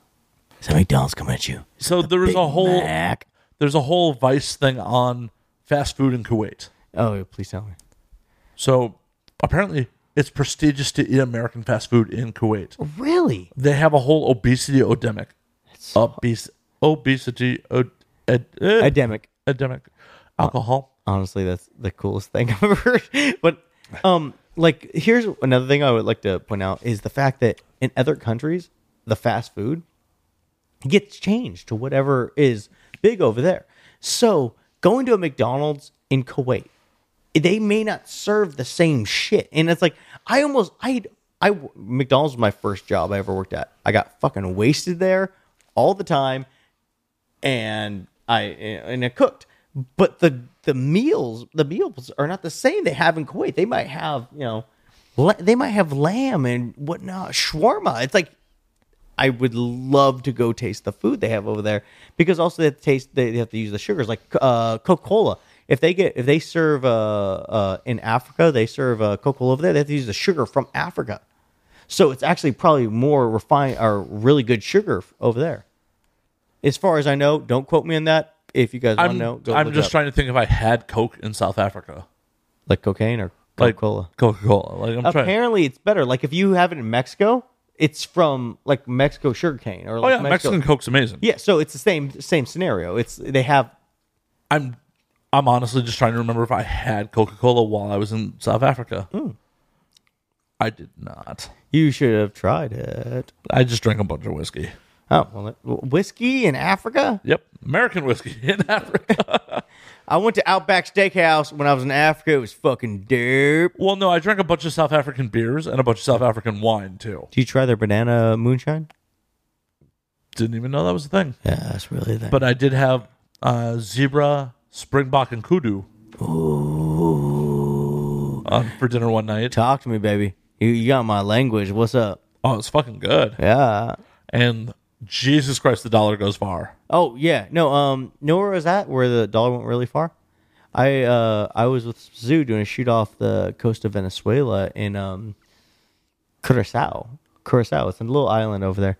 And I was blown away how far the fucking dollar went, man. I was like, this is sweet. When I was in Colombia, it went really fucking far, too. It's like, for how much I've been told the American dollar has gone down, not as bad as I was thinking when you go to, second world, third world country, man. That's fucking great. When I was in Colombia, the median income was $357 US a month. People are living on $357 US a month. A month? A month. And where? In Bogota, Colombia. In Colombia? Yep. Fuck yeah, I'm going to go there $500 and live. Oh, dude, I brought $500 for 10 days and lived like a fucking king. Mm. Fine dining almost every night. You can do Airbnbs for $15 a night. Yeah? Yeah. So good. So good. And because we had an Airbnb, we went grocery shopping and like bought fucking eggs. And it was like fucking phenomenal produce and eggs and shit. Like coconut pork belly in the Airbnb. Oh, coconut. Oh, don't stop. No, don't. Just keep telling me. Keep going. Go, baby. And then them goods. Went out for fucking crunchy pork. Mm. Dude, the food was phenomenal. And even the street food. You can get like 6 empanadas for like 60 cents. Okay, I'm not sure if everyone knows what an empanada is. For Americans, think of a Hot Pocket. Much better than a Hot Pocket. But it's good and it's heated all the way through. For everyone else, and it's not lava when you bite into it. Yeah, dude. So that was one of the things I got Venezuela, because I was like, I really want a good empanada, and I got probably one of the shittier empanadas. But I went to this store that was like just a regular store that has all the food and shit, and they had one of those 7-Eleven like cases where it's got like empanadas, like, and what would have been hot dogs and shit, like in America right now. But they had all these empanadas. Like, I will take 12 of those. And it was so fucking good, man. It's like they made all those empanadas fresh. And I was like, oh, that was great. Yeah, and that's what it was like in Colombia, too. They're just like fresh empanadas. 6 of them for 60 cents. Do you have conch? Conch? I did not, sadly. You know conchas? Yeah. Yeah. The way they sold this to me was like, it make you strong. I love that. I love that term. And anytime someone tells me that, I'm like, I'm gonna eat this because I wanna know what make me strong. And it was good. It was very garlicky, the one I got, but it was just like, it's rubbery as fuck, man. I'm like, that's gonna make me. I guess it tastes way better than a Viagra, especially when you're chewing that shit up. But why are you chewing dick pills? You gotta swallow them. You chew up dick pills because you get in your system faster. Snort them. No, why not? Because then you look like a druggie, weirdo. You care about other people's opinions? Yeah, when you're on set and you're snorting fucking lines of shit, apparently people get upset about that. They do not. They do not. Oh, on some of the sets I've been on, if you were pulling that kind of shit, no dice. Well, that's why you go in the bathroom like a gentleman. Even if there's a counter, I do it off the toilet seat because I'm a man. Oh, no, you do it off the tank. Oh, okay, yeah, if you want to be a weirdo. It's not fucking weird. The tank is nice and flat, and no one peed on it. Whatever. When's the last time you peed on the tank? I'm going to go do that right now. Fuck, we're in my apartment. Great. Well, let's say 20 minutes ago. God damn it. Did you upper decker my fucking apartment? No, but like in general, it's like usually it's like if I'm taking a pill, I'll chew on it and get it in my system a little faster. Snorting it's still quicker. Is it? Yeah, apparently, if you want to go that route, then plugging it's faster. Boofing it? Yeah, boofing it. Actually, me and Steph Gamble just talked about that on the episode that's coming out in like a day. Because he apparently is working on a line of dick pills. I'm like, so are you boofing the dick pills? Like, does that make it faster? This literally was a conversation on the episode with Seth. Yeah, I remember when... Did we break you? Like, you didn't break me. It's just like... Okay, two things. One, I've only heard the word boofing in the last 3 years, and it's always been funny to me, and it's been really it's a ridiculous term. It's a ridiculous term because I never thought that was a real thing. And two, I remember the first time I ever did Molly, people were like, "Yeah, just shove your ass. You're getting like 90%." I'm like, "No, I'm not gonna do that. I'll put it in my mouth like an American." But either way, it was like. I just realized what the word boofing was, and I was like, "What the fuck is that?" Boofing apparently is people putting stuff up their butt. On top of it being a ridiculous act, it is a ridiculous way to refer to it. So ridiculous! It's such a ridiculous everything. I mean, the idea of boofing dick pills. Yeah, boofing dick pills. We couldn't have thought of something better, like I don't know. Shuttle lining that shit to Mayhem Express. I don't know. BoofingDickPills.com is also not taken. Oh. That is a gay site fucking just waiting to happen. Right? Just called boofing. I don't know if boofing.com is... Boofing America? Oh, that's a gold one. If I ever get into the gay porn business, I'm going to make that into a DVD. Oh, Boofing America is not taken. Oh! It will be shortly. I don't know what I'll put up there. It'll be like one of the other 10 domains I own that I've done shit with. Yeah. I own one domain. I think that ran out this year. Well, I only own one legitimate porn domain that I never made a fucking use of, and I've been wanting to for years, but it's just never came around. What is it? QuantumLoad.com. Nice. Because I wanted to make a Quantum Leap porn parody. Oh, that's good. What was it? Kira made one not too long ago where she bought one. It was Taint Misbehaving. Nice. Yeah, that was a good one. Taint Misbehaving. All she wanted to do on that site was just lick taint and balls. Hey, who doesn't like that? Obviously, there was a market for it. I would have been on it because she does a noise. I will take your word for that. I don't know, but I'm taking your word for it. I love that Nathan has fully embraced the theme of this show, and he's just like, oh yeah, we're getting wrecked.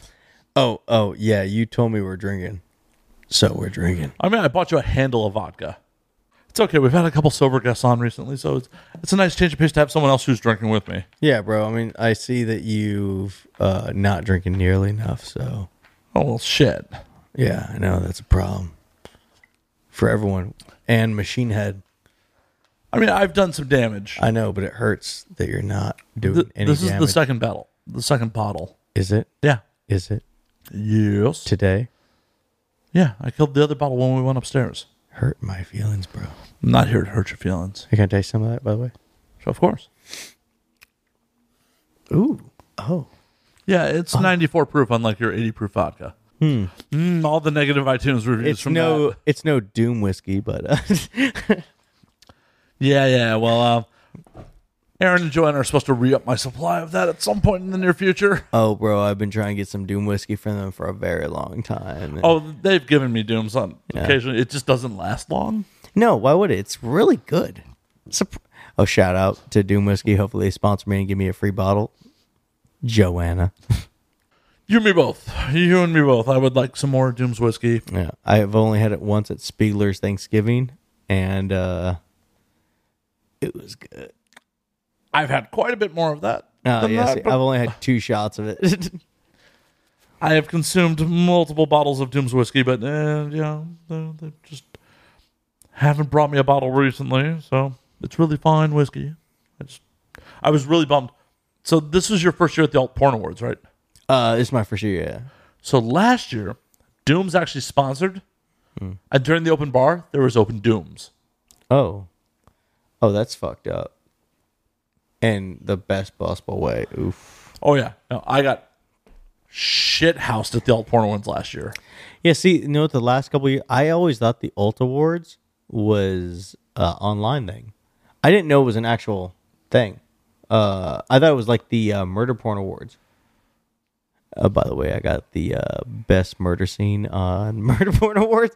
I'm not sure what the website it is, but I got that. Nice. Did they send you a trophy?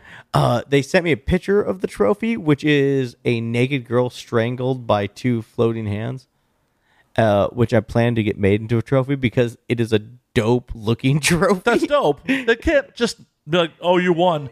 This is what your trophy would look like. That's fucked up. Yeah, I know. It was because it's a fan site. So the whole thing is how many people do murder scenes? It's like it's not that many. Well, I mean, there's that one dude up in Oregon who... Yeah, that's what I did it for. But he also went out of business, and now the camera guy has taken over. Oh, he went out of business? Gouda is the guy who did it. Yeah, he went out of business. Oh, bummer. I guess being fucked back to life was only a niche market. The mic still picked that up, by the way. That's fine. Yeah, you have a whole series of scenes based on like fucking corpses back to life. Yeah, it's a little crazy. Is it a little? My whole idea on crazy has kind of gone out the window since the business. Fair enough. But it's not necessarily what a mainstream audience is into. Oh no, not at all. No, why? Because we have the in that area when people order customs, which is mostly their main market. It's not from America. You know where it's from? Russia? Nah, Germany, Italy, Japan, China. So a lot of access powers. Yeah, at least not China, but the other three. But the other three. I mean, Japan was kind of fucking up China at that point, but yeah, the other three. But yeah, so most of those countries are the ones ordering these things, and you know, I'm not gonna king shame anyone, do you? I'd much rather you hit us up to do your scenes and than you to actually go out and do some of this shit. Yeah, instead of you trying to react to shit. Yeah. And thank you for the work, but it was an interesting thing trying to find out that I could fuck someone who doesn't move and doesn't breathe and doesn't blink. Yeah, that's weird. It's wacky, man. I mean, I have enough problems with girls that are like too submissive? Oh, yeah. No, I have a huge problem with that. But when you know it's a scene, it makes it a little easier. But also knowing that when the pop shot comes, I can sit there and just jack it. That's very helpful. I will take your word for it. But seriously, like, you know, the super submissive girl's like, I'm not into it. Nah, yeah. Like, I need to feel that, like, this is where you want to be. Like, you need to be into this shit. For me, it depends on the scenario and the time or whatever. Like, there's sometimes where I was like, babe, I want a girl who's gonna like come at me, and I want that. I want to feel like you, or this is the only thing that's happening. Other times, I want to know that I'm gonna have to work for it. Other times, I want to be the daddy. There's because I think it's because of all the jobs I do. It kind of opened my brain up to a lot of different scenarios. I don't like feet. Was it Angela White? Is really into feet. I shoved her whole foot in my fucking mouth for a scene I did with her. So it's like, I don't know. I'm into a lot of things, but it really gets intensified for girls when they like something. So that's no 100%. Like, you want to fucking please your partner. Yeah. I hooked up with a fetish performer back in January, and she. What's her name? No one's gonna know. They will. No, they're not. No one's listening. Yeah, that's right. No one listens. No. I know my numbers. Just between you and me. I hooked up with a fetish performer. Nice try. Yeah. Who does a lot of foot fetish stuff. Yeah. And I was drunk as fuck. Because what I do. Do you do it? Oh, I just suck her whole fucking foot in my mouth. And I'm like, I don't even know if she's into this in real life, but she does so many foot fetish scenes. I'm like, just in the drunken moment, I'm like, oh, like. Whole foot. I have never done that in my fucking life. Right. I don't even know if it was like pleasurable for either one of us. I was just like, I'm drunk. You film a lot of this shit. Was she drunk? Oh yeah, she's probably into it then. I heard no complaints. Yeah. Theoretically, there should be some repeat business at some point. But high five. Yay. But it was still like. I've never stuck a woman's foot in my mouth before that night. It's a weird thing because, like, usually I'm not into them, and because of this job, I've actually gained. I'm like looking at them now. I'm like, I can see the sexy in it, but at the same time, there's a couple other fetishes where I'm like, I don't get it. So there's a lot of fetishes I don't fucking. There's so many fetishes. You know that popping balloon one? Oh yeah, that one. You know about limp fetish? That one I don't. So it's basically the person's right here, and they do this. So for the audio audience, it's like fucking going for a count on a sleeper hold. Yeah. Okay. So basically what you do is, let's say someone's laying on a bed, right? And I pick their arm up off the bed and I drop it. Yeah. Like they're in a sleeper. Like they're about to be counted out in a WWE match. Yeah. And I just do that repeatedly to their arms. And it's like you do it at different levels. You go little. You go 3 inches off the bed, drop. You go 10 inches off the bed, you drop it. Then you do that with their legs. Then you do it with their boobs. Then you do it with the rest of their body. And I understand the fact of, like, you seeing the body jiggle, and that's kind of cool, I guess. But man, I fucking hate doing them because it's like 15 minutes of doing that shit, and I'm just like so bored. And I'm like, can I just fuck this girl? And you don't fuck them. You never fuck them. You just keep fucking limp dropping their shit around, and you're just like, I just want to throw this bitch off the bed. Yeah. This is why I don't want to do your job. Yeah, it's a lot of weird shit. Yeah, like I just have sex with people in real life. Weird, bro. I know, it's so weird. It's so weird. I know. P and the V, so weird. Oh, God. What's super weird is that's how we all got here. Your parents fucked. Your dad raw dogged your mom. Cream pied her ass. So true. So no, it was funny. It was like I was just talking to the other day about how our job is just a giant idea on how to make babies, but I will never have a baby. I'm always practicing to make babies, but I'm not having any. So why don't you want to be a father? It's not that I don't. I think I have the skills and all the opportunities to actually have a father. It's more of a selfish issue. Mostly because, like, dude, I have so many things I want to do, so many things I want to accomplish. That if I have a child or do something like that, it's going to take a lot of time and effort away from the things I want to do. And so I was raised on a farm and raising animals. And I realized if I don't put enough, if I don't have the time to put into train something like an animal or a kid or teach them the right values, you know, I don't want to say training for a kid, But like being able to teach the kid right values, right, wrong, all those things, and be able to give them those lifelong lessons is going to make them a happy person. I shouldn't do that. Oh, I agree. Yeah, no, I think everyone should agree. It's like there's no. Well, no, but some people do it out of just pure fucking ego. I want a mini me. No, it's like I want a mini me. Oh, bro, and in a totally selfish aspect of me, I would love to see what a little me looks like. I mean, who doesn't want to see what that would be? That would be. Wait, you don't want to see what that would look like? Fuck no. I would, if I could get a computer generated version of what my child would look like with like every person I ever fuck, that would be enough for me. No, don't want it. I would love to see it because I'm like, I would probably make great babies. I would make crazy babies, and I'm cool with not doing that. Yeah. That's not for everyone. Well, that's just my thing. It's like I would love to see it, but I mean, the real reasons you listed are the exact same reasons I don't want to breed. Of course. I mean, like, those are good, solid reasons. I think people who want to enjoy more of their life, and also not only that, but as a biological stance. Our world is getting so overpopulated at a certain point. I think that we are kind of getting to a point where we're not breeding nearly as much because of that, you know? Well, and certain cultures like Japan is actually on a decline of their population because they're not breeding enough. And the U.S. is actually just following them fairly recently. Yeah, and I think that's, I think that's also happening in China now, isn't it? Because they were at the top, but I think that's actually started to slow down because it's got so far overpopulated. I think once we hit a certain point, we as a population but mentally just stop slowing down.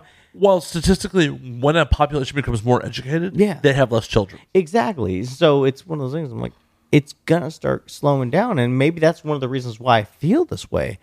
Maybe it's because of me being in this business, maybe it's because of this, maybe it's because of the way I was raised, but at the same time, maybe it's just because our population's hit a certain point, and especially because I live in LA, that there's so many people and there's so much traffic. I don't want to put another fucking person on that goddamn freeway.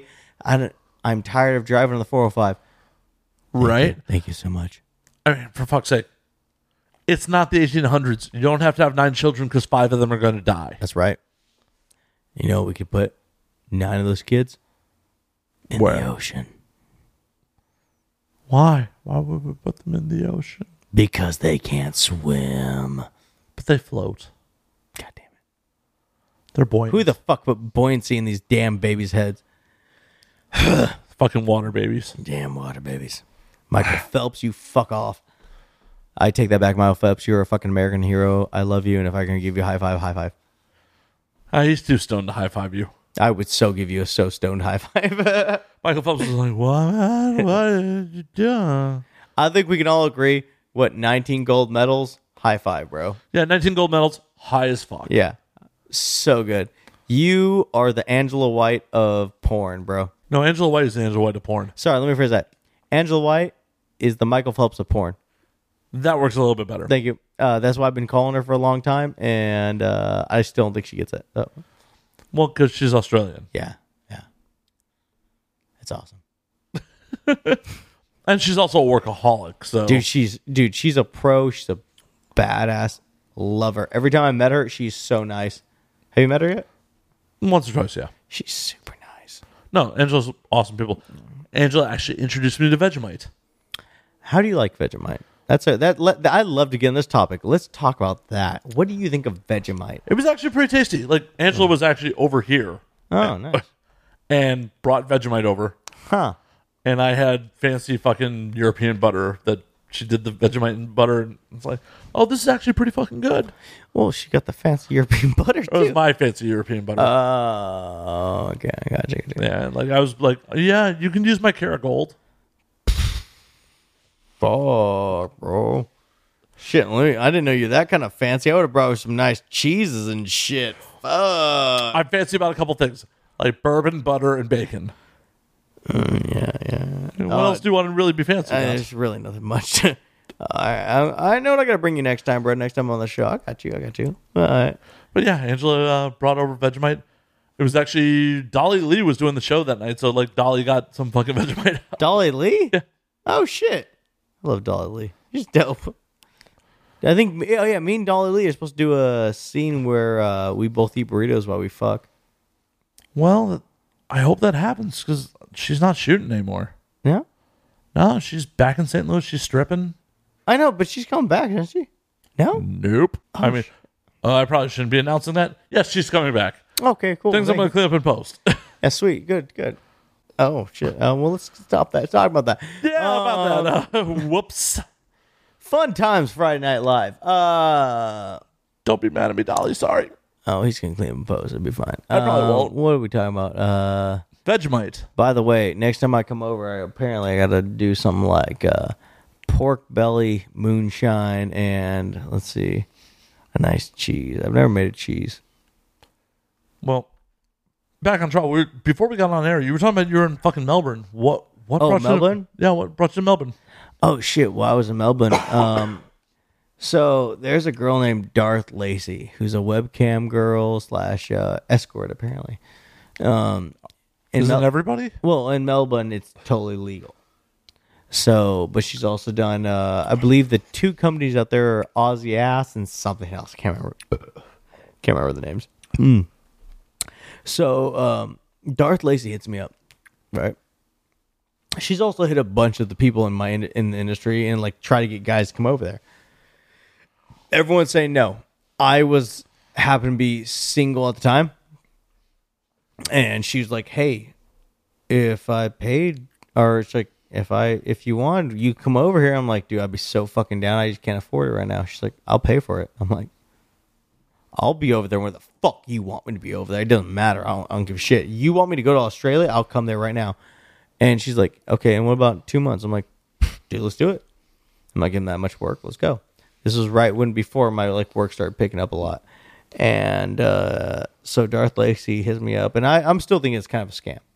I was thinking it was a scam up to the point where she bought the fucking ticket. You're like, this is a Nigerian prince. Yeah. And like I would like. I just kind of go, like, there's plenty of times where I'll just do stuff because it's a different experience. And I know I have enough trust in my fighting experience to be like, I can fight my way out of a good amount of things. And they ain't going to get me out of the airport if that's the case. Because I know at least if I'm at the airport, I'll be fine, you know? But in this scenario, this girl hits me up and she buys my hotel room, buys my plane ticket. And everything. And I'm like, I'm going to go to Australia. I've never been to Australia. I'm probably never going to have another chance to go to Australia for free. Never. When? Fuck no. Honestly, I would start working as male talent if someone wants to buy my airfare to Australia. Yeah, exactly. Now, here's the downside. Summer in LA is winter in Australia. Oh, no. When I went, it was in the middle of July. So I want to make something perfectly clear to everyone. As an American, I've only seen Australia and Crocodile Dundee. I am very sad to say that I thought there was no winter in Australia. The winter is fucking mild. Like, dude, like I really did not think about it very hard because all I've seen is this one movie. It was my bad. I'm 100% sorry for this. I went to Melbourne, Australia, and realize I was in San Francisco, California. That's what it felt like, middle of winter. Melbourne looks like San Francisco. It feels like San Francisco, except everyone says, "G'day, mate." That is the big difference. And also the names are different. But it was cold as fuck, and I'm dressed in sandals, shorts, and a T-shirt. I apparently, as all the other Aussies would tell me when I was there, I was dressed more Aussie than the Aussies there, which I thought was quite funny. So I went out there with Darth Lacey, and we tried to shoot as much content as possible because she was trying to get more girls out there that would shoot with me, but it just didn't work out. A bunch of things didn't work out, so me and her shot a whole bunch. One of the most memorable parts of the whole time was I went to a titty bar with her, and I was actually noticed for the first time as Nathan Bronson. I thought that was the dopest thing ever. And because me, Darth Lacey, and her friend were in a corner, and some random dude saw me from across the way, and they're like, "Hey, yo, Nathan." I was like, "How the fuck do you know me, guys? Really? It's dark as fucking here, and I'm in Australia. How do you know me? No one in my own country knows who the fuck I am. You guys do." I went and bought the guy drinks, by the way. As you should. As you should.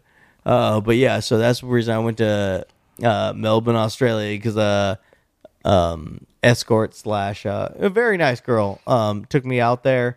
And not only that, but she took me to St Kilda. By the way, the most metal name for any city. And you know what was going on there at the time? They were having American muscle car show. A friend of mine, so in St Kilda, I was like, "This is the most Metallica shit I've ever fucking seen." So I went to Sydney in 2014, mm-hmm. and all the bartenders I met in Sydney moved to Melbourne. One of my friends actually manages an American whiskey bar in St Kilda. That's dope. That's dope. Like, I got to go back down there and visit him. Really. Dude, it's really cool. They have this little amusement park there that's like looks very 50s. It's like got these old sculptures there. It's kind of creepy. Like if you shot at night, I was like, you're going to get raped there. That's like what it looks like. It's a very nice town, but like if you shot in the dark and black and white, you know. I'm down. Yeah. I mean, if I get ripped in Australia, I get ripped in Australia. And you know what the worst part was, dude? Everyone was telling me, it's like, dude, why'd you come to Melbourne? I'm like, dude, it's really, it looks really cool. And also in Melbourne, it's got so much, like in San Francisco, it's got so much Asian culture. I love Asian food. It was the first time I've had an Asian pancake. So I'm not sure if you know what that is. I do. Yeah, I do. Yeah, it's fantastic. It's just a giant, think of like a really, it's a crepe with a bunch of Asian shit in it. It's a lovely. I think that's the best way to explain it, right?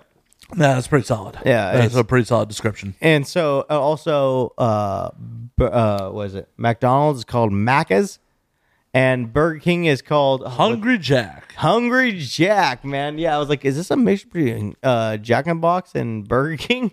And no, it's just Hungry Jack. It's just Burger King. All the food's the same, but Macca's is my favorite. I love Macca's.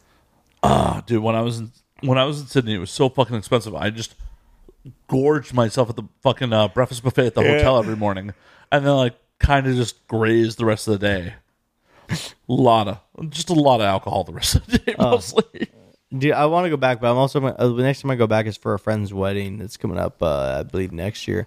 But in that case, we're going to the Gold Coast, and nice. I hear the Gold Coast is beautiful. I've heard good things. I mean, I'm just looking forward to going back because, for whatever reason, Australian women love American dudes. Oh, dude, it's so good, right? They love our accent. I love it. I ended up in a bar called Earl's Juke Joint, which was a cocktail bar, and girls were just buying me fucking drinks. Is that the first time you ever felt like a gay man? I was like, it's so dope, right? But what fucked me up was like I was talking up with this girl most of the night. And I realized, the legal drinking age here is 18. So the legal drinking age in the States is 21. Yeah. People definitely have fakes before they're 21. Oh. And I'm like, these 18-year-olds, these girls are probably, there's probably girls under 18 here who are drinking on fakes. I was talking to this girl all fucking night. And I'm like, I'm fucking tonight. Her friends at last call turned to her like, turn on your fucking phone. Your boyfriend's been calling me all night because you haven't had your phone on. You cock-blocking bitch. But I'm like, I'm not sure if this girl's going to go to high school in the morning or not. Right. It's the fucked up part, man. Like, like when you're legal drinking age 18, it's like, you could be 16 in here with a fake. So bad. No, I feel you, bro. Luckily, I didn't have to deal with any of that kind of shit because the people I was around, it was not like that, but it was it could have got worse because I was walking around that city by myself for a long time. It was great. Oh, I rolled to Australia completely solo. Yeah, completely solo, no agenda. Oof. Like I just rolled into bars and like got weird. Yeah, there is some super drunk GoPro footage I have of me drinking with that bar staff after hours at the barback's house. And I still... It's 5 years now. It's been 5 years. I still can't bring myself to fucking watch it because of how drunk I was. I can hear how drunk I was in the fucking... my voice. I'm like... Yep, I'm not going to watch this later. It's been 5 years. I probably should fucking watch it. Watch it, bro. All I know is he did some weird shit, bro. Oh, no, I definitely did some weird shit because I drank for 16 hours straight. Yeah, that'll do it. I rolled into the bar at 2 p.m., closed the bar, kept drinking with them after hours, and then we ended up back at the bar's place playing drinking games, and I decided to put my GoPro on my head while we're playing drinking games. Oh, that'll do it. I woke up the next morning with a horrible bruise on my chest. I can guess where that came from. Well, I texted them. I'm like, hey, if someone punched me last night, I probably deserved it, but who hit me? Yeah. They're like, no one hit you. Oh. I mean, it's such a shit show. I think I actually just passed out and like banged my chest on the way down. Probably. When we get off air, I'll show you the picture of it. It's a brutal fucking... It's a brutal fucking bruise. I can't wait, man. I want to see this shit. But it's actually about that time. We're going to call last call on this motherfucker. Oh, yeah? Yeah. We've been doing this for 2 hours already. Have we? Yeah. Oh, shit. Seems like 12 minutes. Fuck. Should we drink? What do we do for last call? We plug ourselves and do social media and all that fun shit. That's weird. Yeah, I know. Is it? Meow. Nathan Bronson, where can the audience find you on social media? Where can they find your OnlyFans? Where can they masturbate to your shit? Meow. Meow, meow, meow, meow. Meow. Yeah, that's not helpful. Oh, shit. Sorry, one second. Let me tell people I'm doing things. I may or may not have a couple drinks at this point. It's been more than a couple. I don't believe in lies, bro. One second. Hey, guys, guess what I'm doing? What up? Tell them what we're on. We're on And Now We Drink. And Now We Drink. Would you like to take a drink with me, bro? Of course. Hold on. I need a refill. Oh. Racist. No. Refilling is not racist. So for the audio audience, we're taking selfies and Snapchatting, apparently, for Nathan's paying customers. Lovely. This is Twitter. Cheers. Oh, Twitter. Cheers.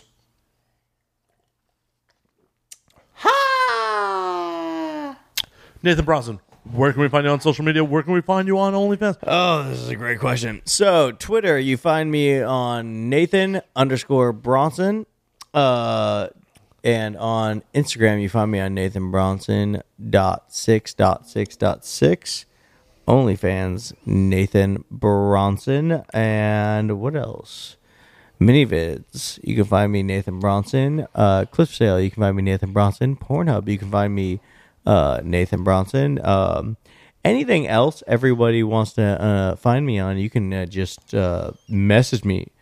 And if you don't just message hi or show me your dick or how to get in the industry, I will 100% answer back. So if you want to ask me any questions, please do, because I love talking to my fans and it's a good time no matter what. So fuck yeah. Oh, yeah. America. As always, you can find me at Matt_Slayer on Twitter, Matt Slayer on Instagram, Matt Effin Slayer on Facebook. You can find the podcast And Now We Drink on Twitter, And Now We Drink _ on Instagram. And until next week, drink up, motherfuckers. And sit on Nathan's face. He's into it. Yeah.